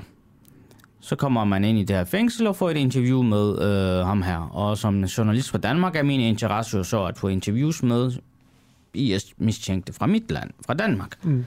Så det var sådan, det foregik. Og han, var, han er 30 år, per dansk fra Aarhus. Han var mursvend i Aarhus, røg hash, drak alkohol. Mm. Så konverterede han til islam i 2011. Så begyndte han at komme ud i Grimhøj Moskeen i Aarhus, den her meget berygtede moské. Men altså en pærdansk mand? Per dansk, konvertit. Han konverterede mm. til islam i 2011, og så begyndte han at komme ud i Grimhøj Moskeen, som jo er en meget øh, ortodox moské, mm. hvor 26 ud af 36 er Østjyllands Syriens kriger ifølge Østjyllands politi er kommet. 26 ud af 36. Mm. Og i, det her moské, i denne moské blev han så radikaliseret, og så i 2013 tager han så til Syrien. Yes. Men er det alligevel, den uh, det synes jeg bare lyder vildt. Bliver han radikaliseret i, uh, i Grimhøj måske? Det er uh, ud fra, hvad, det er det, man antager, ja. Mm. Uh, 26 ud af 36 år har også haft deres gang i den måske, og det er i hvert fald ikke første gang, man hører om det. Jeg har skrevet tre bøger om IS, mm. så der var en del af den hvor man kunne trække deres tråde. Jamen, der er jo flere sager med, med Grimhøj øh, måske. Det er bare, når man sådan, øh, hører dig sige det på den måde, det, det lyder bare vildt, at vi har en måske beliggende i Danmark, som kan radikalisere folk. Ja, jeg kan jo ikke stå og sige, øh, altså jeg kan ikke sige 100% at det er der, det skete, men altså mm. det var der, han, var, han havde haft sin øh, gang. Ja. Hvorfor kommenterede han til islam? Han sagde, at han fandt øh, svarene i islam, og han følte ikke, at han kunne finde dem i kristendom. Okay. Øhm, han, føl, han sagde til mig, at han følte, at Koran gav ham svarene på livets spørgsmål. Okay. Øh, så konverterer han, så tager han til Syrien. Hvorfor tog han til Syrien, spurgte jeg ham om. Det var jo, fordi han gerne ville hjælpe Syrien, der blev slagtet af præsident Assad. En halv million muslimer blev slået ihjel under den her krig på 10 års, øh, under 10 års borgerkrig. Og så vil han gerne bo i, en islamisk, øh, i et islamisk område, sagde han. Mm. Så han tager her, han tager til Syrien, og øh, i Syrien blev han gift med en 14 eller 15-årig pige. Først er han 14, så er han 15, og så vil han til sidst ikke sige, hvor gammel hun var. Hun er. Og han får en søn med øh, pigen her, og sønnen navngiver han Osama. Jeg tror godt, vi kan regne os frem til, hvem det er opkaldt efter. Ja. Uh, Al-Qaidas afdøde uh, terrorlederen, uh, Al-Qaidas afdøde terrorleder hed jo også Osama Bin Laden. Mm. Jeg ved ikke, om det er ham, det er opkaldt efter, men det går jeg ud fra. um, og så blev han i 2019 taget til fange af kurderne. Og for mig afviser denne mand fra Aarhus, at han nogensinde har kæmpet for IS. Kurderne har fængslet ham og kalder ham for den allerfarligste kategori af IS-kriger. Men han, over for mig afviser han, at han har været i krig. Hvad har du så lavet i Syrien, spørger jeg ham. Han siger, at han har solgt frugt og grønt. Ja. Tror du på det? Altså, jeg har jo ikke nogen beviser for, for det modsatte, men jeg tvivler på, at man har rejst 3-4.000 km ned for at sælge frugt og grønt. Ja, det virker usandsynligt, men Dennis Rinsi, nu hvor du har sådan en mand på, øh, på tomandshånd, altså, hvordan er han? Hvordan er, hvordan, altså, hvilket indtryk fik du af ham? Var han, øh, var han rar? Han virkede meget flink. Ja. Han blev glad for at møde en fra Danmark, der kunne tale dansk med ham. Jeg blev også glad for at møde en, der talte flydende dansk, efter flere dage i Syrien, mm. hvor jeg havde vendt mig til at tale kurdisk og høre en masse arabisk. Så det var da dejligt. Uh, ja. Yeah. Men oplevede du noget i det, han eksempelvis sagde, hvor du mærkede, okay, han er faktisk ret ekstrem, ham her, eller, øh, eller var han god til at måske øh, skjule det? Jeg spurgte ham om hans øh, synspunkter, mm. og det er jo klart i forhold til håndsafhugning. IS huggede jo hænder af for tyveri. De ja. piskede folk for hår. Hvis man indtog alkohol, så fik man 90 piskeslag. Hvis man bare høje hæle som kvinde, så fik man 40 piskeslag. Homoseksuelle blev smidt ud fra høje bygninger. Der var et terrorangreb mod Paris den 13. november 2015, som du måske kan huske. Der hvor man stod 130 mennesker ihjel i spillestedet Bataclan og så videre. Mm. Jeg spurgte ham om de her ting. Han øh, forklarede med, at det var gengæld. Altså Paris-angreb, det var gengæld for Frankrigs luftangreb mod øh, IS i Syrien. Han sagde ikke, at det var rigtigt at gøre, men han sagde, at det var gengæld for det, de har gjort. Mm. i forhold til håndsafhugninger og afhugninger og lignende, så forklarer han det også med, at jamen, så kunne man ikke stjæle igen. Hvis, hvis, hvis man fik af, så kunne man ikke øh, stjæle igen. Men så i forhold til IS kendte sexslaveri, hvor de jo tog denne øh, minoritet, yazidierne, som sexslaver og solgte dem, der sagde han, der kunne IS godt have behandlet dem bedre. Mm. Så der sagde han, øh, stop. Der sagde han fra. Okay, Dennis Rinsi, vi kunne egentlig tale meget, øh, meget videre om det her. Mit oplægsspørgsmål var jo egentlig, om øh, Danmark skal tage de mandlige is hjem, hvis det forhindrer terror. Nu har vi så ham med som det konkrete eksempel. Fordi jeg skulle lige sige, at vi ved ikke, hvordan er lige nu.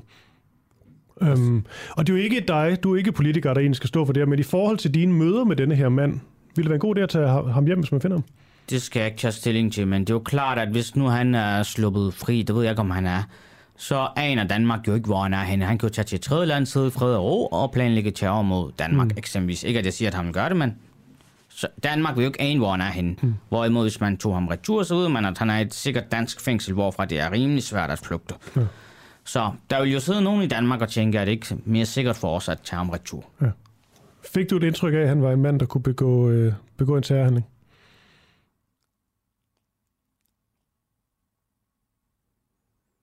Jeg aner det ikke, fordi kurderne siger, at han tilhører den allerfarligste kategori af IS-kriger. Selv siger han, at han bare har solgt frugt og grønt.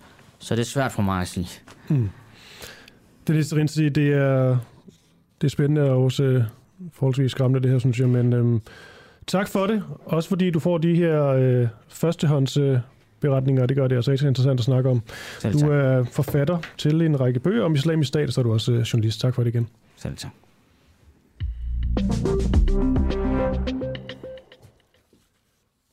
Og til dem, der ikke lige øh, ser med på vores øh, live feed, der kunne lige se en glidende overgang.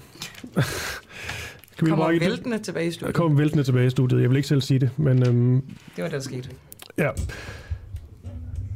Vi skal til det, vi startede det her øh, program med, nemlig uh, Mali. Vi jo, uh, Afrika-journalist Oscar Rothstein med til at ligesom give en opdatering på Mali-situationen, hvor de danske soldater altså nu skal uh, ja, trækkes hjem igen.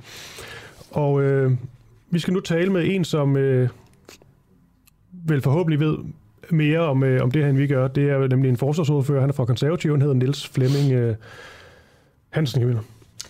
Og... Uh det er simpelthen bare at spørge dig, Niels Flemming Hansen, om, øh, om det er en god idé, at vi nu har trækket, trukket vores specialstyrker hjem fra Mali. Og godmorgen. Ja, og godmorgen til, til jer også. Øh, det er jo øh, sådan, at hvis ikke man ønsker at herste, så, øh, så er det jo sådan, at så må vi jo øh, desværre trække os tilbage, og det, øh, og det gør vi så. Øh, jeg synes, det er ualmindeligt vigtigt at øh, i den her, at øh, at vi 15 lande øh, har stået sammen øh, igennem det, og den opbakning, øh, vi også har følt fra, fra dem. Og jeg synes, at øh, nu er den øh, beslutning taget. Vi er, vi er i en situation, hvor, øh, hvor der sidder nogle kubgeneraler, som siger, at det her det vil vi ikke være med til. I må ikke være her, og så er det klart, så bliver man nødt til at forlade det. Og det har vi så valgt at gøre. Så efter din opfattelse, jeg går ud fra, at du øh, trods alt taler med folk, der sidder i udenrigspolitisk nævn og har fingeren på pulsen i det, Ja. Er, det, øh, er det efter din opfattelse, har Danmark begået nogen fejl i det her? Nej, det øh, mener jeg ikke, at vi har, og det er jo også det, de meldinger, der kommer inden fra, for dem, jeg har, der sidder i nævnet, og den, jeg har, der sidder i nævnet, at, at Danmark har sådan set ikke begået nogen fejl. Vi er blevet øh, udsat øh, for et øh, militærkup dernede, og, øh, og de har så valgt at sige, at de ønsker ikke, at vi er der, og så øh, må vi jo, øh, så må vi jo øh, tage ud igen. Så den her øh, altså militærregering, som er nede i Mali, den, øh, den er simpelthen korrupt i virkeligheden? Ja, det er jo i hvert fald, øh, det er jo i hvert fald en regering, som har kuppet øh, magt sig til magten øh, og, øh, og, og valgt øh, den model her. Og så, øh, så har de jo valgt også at, øh, at arbejde videre med, øh, med russerne, så vidt jeg forstår. Og det, øh, det, må, øh, det må de jo så gøre, som, øh, som de gør vil jeg håber øh, meget, at øh, vi får en situation, hvor, øh, hvor vi på et tidspunkt øh, kan komme tilbage igen. Øh, og det vil jo så betyde, at der skal, der skal komme en ny regering. Og det er jo fordi, at det er jo øh, ligesom på, på mig som for alle andre, så er det jo øh, forfærdelige billeder, der er i kommer fra Mali, Mali er jo en, en terrorvugge, og når vi ser øh, små børn med Kalashnikov og hvide gummisko på forrest, så er det derfra. Og øh, det husker vi da bestemt at være med til at bekæmpe. Og det er jo så også årsagen til, at vi gik ind i første omgang. Men den her regering, det var jo ikke, altså det er jo ikke en nyhed, at øh, de er, som de er. Så at vi overhovedet deltager i den her mission i første omgang, synes du, det var en god idé? Jamen, det synes jeg, det var, fordi øh, af, af, samme årsager, som, øh, som jeg nævnte før, det var jo en del af den, den franske mission øh, Barkane, og, øh, og den øh, bakkede vi op om, og det synes jeg var, var rigtigt. Øh, jeg øvede selv øh, min... På trods af, på trods af de her vidner, vi har om, hvilken regering det er, vi er nede at hjælpe, hvad de begår af civile drab, hvem de samarbejder med, så var det en god idé. Ved du hvad, man må jo kigge på det og så sige, er det nemmere, er det bedre at kunne bekæmpe det indenfra ind udefra? Og så længe vi var velkomne, så, øh, så synes vi faktisk, det er bedre at bekæmpe det indenfra. Niels Flemming Hansen, øh, altså, det er jo ikke fordi, at Malis øh, ja, regering her, nogen kalder for en fubregering, men i hvert fald dem, der sidder på, på magten i, øh, i Mali, at de ikke har accepteret, øh, man kan sige, andre lande, og de har jo også øh, accepteret, at, øh, at der er blevet konsulteret tilstrækkeligt i andre tilfælde, og protokoller blev overholdt. Kritikken lyder så her på, at protokoller ikke er blevet, blevet overholdt. Altså, hvorfor er det lige Danmark, de skulle gå efter, medmindre Danmark har begået en fejl? Ja, det er jo et, et rigtig, rigtig godt spørgsmål, som, som jeg jo også har forelagt ministeren og sagt til hende, hvad, øh, hvad er op og ned i det her? Har vi begået fejl? Og hun garanterer mig, at det har vi ikke, og så sige, de, de andre lande i, i vores koalition, de bakker også op om, at Danmark ikke har begået fejl. Er det, det, er det den eneste dokumentation for den garanti, at de andre lande også bakker op? Nej, hun øh, har jo været ude i sit eget forsvar og tale med dem og sige, har vi begået fejl? De har undersøgt sig selv og sagt, at det har vi altså ikke. Men har du set noget dokumentation på, at der ikke er blevet begået fejl, at alt er gjort lige efter ja, protokollen? Nej, det øh, vil jeg gå ud fra, at man har set i, øh, i nævnet, hvor sådan noget bliver behandlet. Okay, men det virker bare til, når man sådan taler med, øh, med de diverse øh, forsvarsordfører, at der også op til, øh, at man skulle afsted, at der bare der bliver givet nogle garantier, og man stoler fuldstændig på dem. Man får ikke rigtig så meget at, at se. Altså, er, du ikke, er der ikke en lille del af dig, som er lidt usikker på, hvorvidt at det her det er blevet øh, gjort godt nok? Altså, det, det som man kan sige i, i, i de uh, situationer som Mali, og i øvrigt også, da vi sendte, da vi sendte uh, styrker afsted til Guinea-bugten, så er det jo det her mandat, der bliver rejst med. Og det uh, er jo lidt bredt, når regeringen har lagt tingene frem i, uh, i Folketinget de sidste par gange uh, med de to seneste missioner. Og uh, altså, og der har du da en, øh, en pointe i at sige, skal det mandat være en lille smule smallere næste gang, og det tror jeg da nok, vi vil, øh, vi vil kigge med, med meget åbne øjne på og sige, har de har deres mandat lige været øh, bredt nok til det her. Jeg tænker bare i forhold til sådan noget... Så skal der jo også være ja. et, et, et rum, hvor vi de kan, hvor vi de kan handle som regering. Men jeg tænker bare, at, at Trine Bremsen og, og hendes folk, det er jo ikke fordi, at de har sådan en vanvittig høj øh, succesrate her på, på, på det seneste. Altså, det er vel ikke forkert at spekulere i, at der simpelthen er begået nogle, nogle danske fodfejl? Øh, nej, det er ikke forkert at spekulere i, men jeg må bare erkende, at jeg synes, at øh, på det seneste øh, har Trine Bremsen øh, strammet sig øh, gevaldigt an øh, hvilket jeg som, som, øh, som ordfører for et parti i den, anden, i den anden ende af blokken, der er jeg meget glad for det. Men jeg må også erkende, at øh, selvfølgelig har der sket rigtig, rigtig mange fejl. Ja. Men, øh, men, men når jeg spørger hende og siger, har vi gjort det rigtigt her, har, har vi gjort det rigtigt, så er svaret fra hende klart ja, og det vælger jeg så at stå. Men det er jo mavefornemmelse. Undskyld? Men det er jo lidt en mavefornemmelse så. Det, ja, altså, så er der jo blevet fremlagt ting fra nævnet i går, som jeg jo i sagens natur ikke har set, da jeg ikke sidder Okay. Har I, Flemming, Niels Flemming Hansen, forsvarsordfører i Konservative, har I fuld tillid til Trine Bremsen som forsvarsminister? Nej, men vi har mere tillid, end øh, vi har haft tidligere. Så hvor meget tillid er det, hvis vi sætter en procent på? Nej, det vil jeg ikke, øh, det vil jeg ikke gå ind i her. Men I har altså ikke fuld tillid i konservative til Trine Bremsen som forsvarsminister? Ej, det ville være et øh, ret langt skridt at tage øh, fra, øh, da jeg skrev, at hun skulle gå af tilbage i november. Så, så jeg vil sige, det ville være et stort skridt på meget kort tid.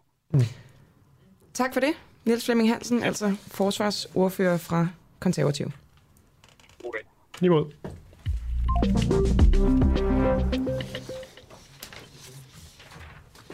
Hej, Clara. Hej. Var det ikke, fordi jeg skal lyde alt futtaget? Jeg havde helt glemt, du skulle komme ind. så så jeg bare i og tænkte, det vi kunne godt spurgt. Nej. Hej, Clara. Hej. Hvad skal vi tale om? Vi skal tale om, øh, hvordan Forsvarsministeriet mørklægger dokumenter i strid med loven. Det er lidt tid siden, mm. at øh, jeg kom med den nyhed først. Øh, jeg havde søgt agtindsigt i overvågning af Men in Black, Mm. og øh, efter øh, lang tid og nogle klager, så får jeg dem her tilbage. Okay. Altså det vil sige, øh, Det skal lige siges til... øh, til, dem der til ikke kigger i kameraet, så er det Ja. helt mørklagte dokumenter, hvor der simpelthen er streget over med sort over det hele. Og skal også lige sige til lytterne, at, at når man skal gå arbejde disse dage, så øh, forsvinder Clara meget hurtigt og sidder så i et rum for sig selv og, og graver, graver løs. Så det er jo rart egentlig at se, hvad du har flet for hånden. Ja, øh, Men, og, øhm, og det spændende på de her dokumenter, det er faktisk, at man skal lægge mærke til, at øh, de er både afklassificerede, og de er til tjenestebrug. Det vil altså sige, at det er den laveste kvalificering, plus de er blevet afklassificeret. Så hvad er det præcis, mm. jeg ikke må se? Altså selv da jeg arbejdede i en museumsbutik på Christiansborg, var jeg altså clearet til tjenestebrug. Altså det er så langt nede, vi snakker. Men øh, efter fire klager, tre til Forsvarsministeriet, og så lige en klage til Folketingets ombudsmand, og en øh, klage igen, efter den, de tre andre blev afvist, så øh, har Folketingets ombudsmand nu besluttet at gå ind i min sag, og øh, simpelthen kalde, øh, få en udtalelse til partshøring. Så øh, det har betalt sig, håber jeg. Altså nu ja. venter jeg jo stadig på deres udtalelse, men øh, det er jo ikke sådan, at det skal se ud. Og jeg havde jo Olof Jørgensen, der sagde, at det direkte var i strid med lovgivningen. Fordi når man siger, at noget ikke skal vises, fordi mm. det er til rigets forsvar og sikkerhed, så er det altså ikke noget, man bare siger. Det er sådan noget, man virkelig skal bruge. Og man skal ikke bare sige det, hvis der er noget, man ikke vil have, Kan du ikke ud. lige for lytterne en gang til lige beskrive det der stykke papir, hvordan det ser ud? Jo, altså øh, det er nogle mails, og der er streget over med sort hele vejen henover mm. alt på de her mails. Man kan virkelig, virkelig se det her. Og så står der til tjenestebrug, og der står afklassificeret. Og jeg kan se, det er nogle mails, og jeg kan se, at der er nogle vedhæftede ting, men mere kan jeg simpelthen ikke se, fordi det hele er mørklagt. Og det er altså potentielt misbrug af offentlighedsloven. Er det det, vi er ude i? Fuldstændig. Okay. Og hvem er højst den, altså den øverste ansvarlige for det? Hækkerup? Nej, det er jo det, er det Forsvarsministeriet. Ah. Det er jo Trine Bramsen, men der er jo nogle andre, der sidder der før, mm. som øh, sidder i den juridiske afdeling. Så nu øh, venter jeg på at øh, få Folketingets ombudsmand til at få en udtalelse til partshøring, og så må vi se, hvad der sker. Spændende, spændende. Klar vind. Tak for det. Det var så let. Og så meget apropos Hækkerup. Du gav jo lige en overgang der, Camilla. Det var måske derfor, jeg sagde det fejlagtigt. Smart. Fordi bryder Nick Hækkerup loven. EU-domstolen de har kaldt det øh, ulovligt, at vores øh, sms'er og opkald bliver registreret og gemt af teleselskaberne. Og justitsminister Nick Hækkerup, han blev i går, kan vi godt sige, grillet om sagen i, øh, i Folketinget. Vi taler nu med Rasmus Malver. Han er jurist og formand i Foreningen mod ulovlig lokning. Og lad os bare starte lige på, øh, Rasmus. Benægter Nick Hækkerup stadig, at det her det, øh, det er ulovligt? Og godmorgen. Godmorgen. Øh, nej, det gjorde han ikke, øh, fordi de spurgte ind til, og så selvom han prøvede at svare udenom, så svarede han ja, det, det har hele tiden været ulovligt. Og hvordan forklarer han så den her ulovlige praksis? Det er altså en minister, som siger, ja, vi gør noget ulovligt. Hvad undskylder Jamen, han? han, han mener jo, at det er retfærdigt, øh, at man gør det. Øhm, og, og, og der er jo et godt citat, at, at hvis man ikke gør det her, så får almindelige forbrydere, voldtægtsmænd, drabsmænd, stalker, de får frit spil. Og terroristerne, terroristerne får frit spil. Og i går der kommer han så med en ny en, hvor han siger, retorisk spørger han, jamen er text me when you get home, er det også overvågning? Alle de kvinder, som er bange for at blive overfaldet af mænd, de har jo brug for den her overvågning for at sikre deres frihed. Men Øhm, jeg skal bare lige forstå det. Altså retfærdiggør han brud på loven? ja, ja. Det har han hele tiden gjort. Det er jo, det er jo, det er jo der, vi er. Og det kan man At- sige... at- Ja, undskyld. Nej, det er okay, men det er derfor, vi hedder Foreningen mod ulovlig lokning. Det er ikke os, der kalder den ulovlig. Det var noget, Søren Pape som justitsminister allerede anerkendt i 2017. Mm. Og det er, jo, det er jo den her altså gamle, kan man sige, når man diskuterer overvågning, så, så vejer man det jo altid op imod det, man kan få, få ud af overvågning. Og det synes jeg er lidt interessant, Rasmus Malvar, fordi altså, jeg, jeg, jeg synes, jeg læste et sted, at det, man reelt får ud af den her lokning, det måske ikke er helt så, så godt, som, øh, som de fremlægger. Er det korrekt Ja, forstået? og- det er fuldstændig korrekt. Altså hvis vi starter med at kigge på det her med, at han siger, at det er frihed ved, at det giver tryghed. Der er ingen studie, der bekræfter det. Den slags overvågning, der giver tryghed, det er det, man selv har sat op. Det vil sige, hvis man sætter et, et kamera op i sin carport, så kan det være, at man føler sig lidt mere sikker. Eller hvis Men man når det skriver en sms, når man kommer hjem. Det er rigtigt, men det er ikke overvågning. Det, det, var, det, det var en retorisk mærkelig ting at sige. Altså, det, det er jo bare et spørgsmål om at tjekke ind med sine venner. Det er jo heller ikke overvågning, I ringer til mig nu. Det er jo, det er jo noget, vi har aftalt. Øhm, Men det bliver overvåget, skal vi lige sige. Til dem, der ikke ved, hvad logning er, så det, bliver det jo Det er registreret, rigtigt. det her opkald. Ja, ja, nå gud, det, det, ja, det havde jeg ikke overvejet. Det var det, han mente. At netop det her med text me when you get home, at det var den overvågning, som der er i, at beskeden bliver registreret og sådan noget. Det kan være. Nå, Tilbage men- til, men nej, hvorfor at, øh, du mener, at det ikke virker øh, altså imod for eksempel terror og, og, og bedrive den her logning. Det er jo fordi, at de alle sammen er planlagt. Altså, terror. Problemet med, med overvågning, det er, at, at det stopper ikke planlagte forbrydelser, fordi man kan planlægge sig udenom det. Og det skriver politiet meget, øh, meget konkret i deres, øh, deres øh, hvad hedder det, egen evaluering af det her med, med angrebet øh, i, på, på, på synagogen i København osv., hvor de skriver, at lokning havde ingen effekt. For manden havde jo planlagt sit angreb, så derfor skiftede han bare telefon, da han gik i gang med sit angreb. Men kan det ikke også bare være, at du ved, de sager, hvor at det er gået godt, altså hvor lokningen har været øh, effektiv i forhold til at bekæmpe terror, at det har du ikke adgang til, Rasmus Malver, fordi det er jo sådan noget. PT-arbejde. Nej, det er også almindeligt politi, men, men, men der er de jo kommet med nogle eksempler, og de har altid nogle anekdoter med, blandt andet eksplosionen ude ved Skat. Og i de tilfælde ville lokning have været eksisterende alligevel, fordi hvis man først begynder at registrere, når der er sket noget, så har mobilselskaberne stadigvæk de data, så man kunne have opnået det samme resultat. Så alle de eksempler, de har med, som, som alle sammen bare er anekdotiske, det kunne være opnået på anden vis. Men hvorfor pokker skulle de bare gøre det for sjov? Det giver ikke nogen mening for mig. Nej, altså jeg tror heller ikke, det er for sjov. Øhm, Men hvad bruger de det så til, hvis det ikke er effektivt i forhold til for eksempel? Menneskerettighedsdomstolen siger jo, at det er et indgreb i vores ytringsfrihed, fordi at de kan se, hvor journalisters kilder er fra. Øhm, men, men det er jo ikke noget, vi kan dokumentere. Øh, så, så det er jo kun noget, vi har menneskerettighedsdomstolen og EU-domstolens ord for, at det er et indgreb, bare det, at vi føler os overvåget. Og, og det er jo lidt ligesom et panoption-fængsel, at det, at vi hele tiden ved, at der er nogen, der kigger, ligesom i 1984-bogen, at der hele tiden er nogen, der kigger, kan få os til at ændre vores adfærd. Men er der nogle undersøgelser på det? Hvad tænker du på? At vi ændrer vores adfærd? Ja, der har blandt andet PEN International, som, som jo er, er journalisternes, øh, hvad hedder det, øh, fagforening, kan man kalde det, international fagforening, har jo netop sagt det her med, at, at whistleblowers og den slags mm. er mindre tilbøjelige til at komme frem. Mm, den her øh, EU-dom, øh, altså at vi... Ja, der er øh, fire. Fire, Øh. ja, lige præcis. Altså, at vi, vi logger ulovligt. Man kan Ja. sige fire domme. Konsekvenser, mm. tænker jeg bare på, fordi det lyder umiddelbart voldsomt med fire domme mod Ja, den danske stat. er jo- Hvad er konsekvensen af det? Der er ikke nogen. Øhm, Udover selvfølgelig, at vi kommer til at vinde i højesteret. Vi er derinde i uh, den 17. og 18. marts, og så kommer der formentlig en dom i slutningen af Ja, måneden. fordi det skal vi lige have på plads for lige, Rasmus Malmer. Du er jo en, øh, eller I er en, en mand med en øh, organisation, lad os sige det, en øh, forening, og I har en sag. Ja. I juni 2021, der taber Malmer Foreningen mod lov lokning. Det er sagsanlæg i Østre Landsret. Nu skal han så til... Ja øh, nej. Nå, Øh, ja nej, det er skal, skal du gøre det meget kort? Ja, Jamen, justitsministeren tabte også. Landsretten valgte at gå en helt anden vej. okay. Men I har i hvert Så fald, vi- altså, Men I har i hvis- hvert fald anket sagen, og den skal i højesteret en gang i marts Ja. måned. Hvis du, nu lyder du meget skråsikker, men øh, ja. hvis du nu taber i øh, højesteret, vil du så erkende, at du tog fejl? Øh, nej. Altså, det, det, det, så kan vi jo gå til menneskerettighedsdomstolen. Jeg tror ikke, at der er en chance Så for, at vi taber det også jo. Hvis I, hvis I simpelthen ikke øh, får, øh, får, får medhold, så er det Jamen, måske, så- fordi I så- ikke har en stærk nok sag. Ja, men, men, men så vil, så vil altså Danmark har jo deltaget i alle de her sager, både menneskerettighedsdomstolen og EU-domstolen, og Danmark har tabt hver gang.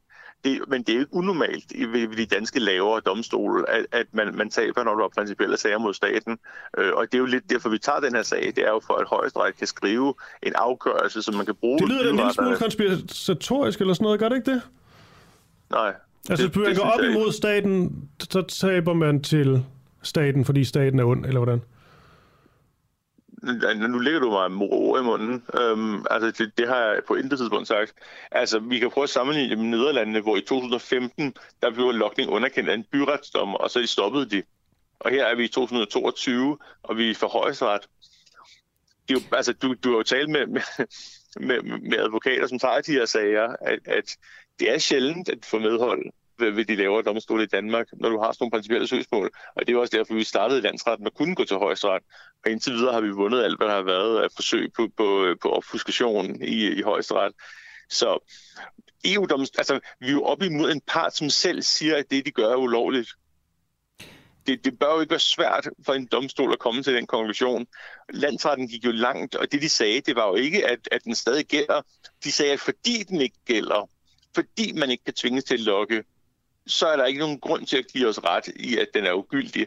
Fordi teleselskaberne kan jo bare lade være, og så er det landsrettens opgave at sørge for, at teleselskaberne ikke falder ansvar, hvis de lader være. Rasmus Mahler, du får lige 15 sekunder her til sidst. Du siger, at der er ingen konsekvens af EU-dommene. Hvis øh, staten bliver dømt i højesteret i jeres sag, er der så nogle konsekvenser? Det er et godt spørgsmål. Øh, det, det, det, det burde der jo være, men problemet er, at, at de eneste måder, vi kan håndhæve de her ting, det er jo ved at bruge politiet, som er underlagt Nick Hækkerup, som har lyst til at blive ved. Alright, jamen så må vi jo se, hvad der sker til marts. Tusind tak, Rasmus Malm, og jurist og formand i Foreningen mod ulovlig lokning, fordi du var med. Det var så lidt. Hej. Således kunne vi også runde programmet af, som i dag var med dig, Christoffer Lind, og mig, Camilla Boracchi, og i regien, der sad Nikolaj Stein og Barry Vessel. Og god weekend. Og rigtig god weekend. Vi ses på mandag. Det gør vi.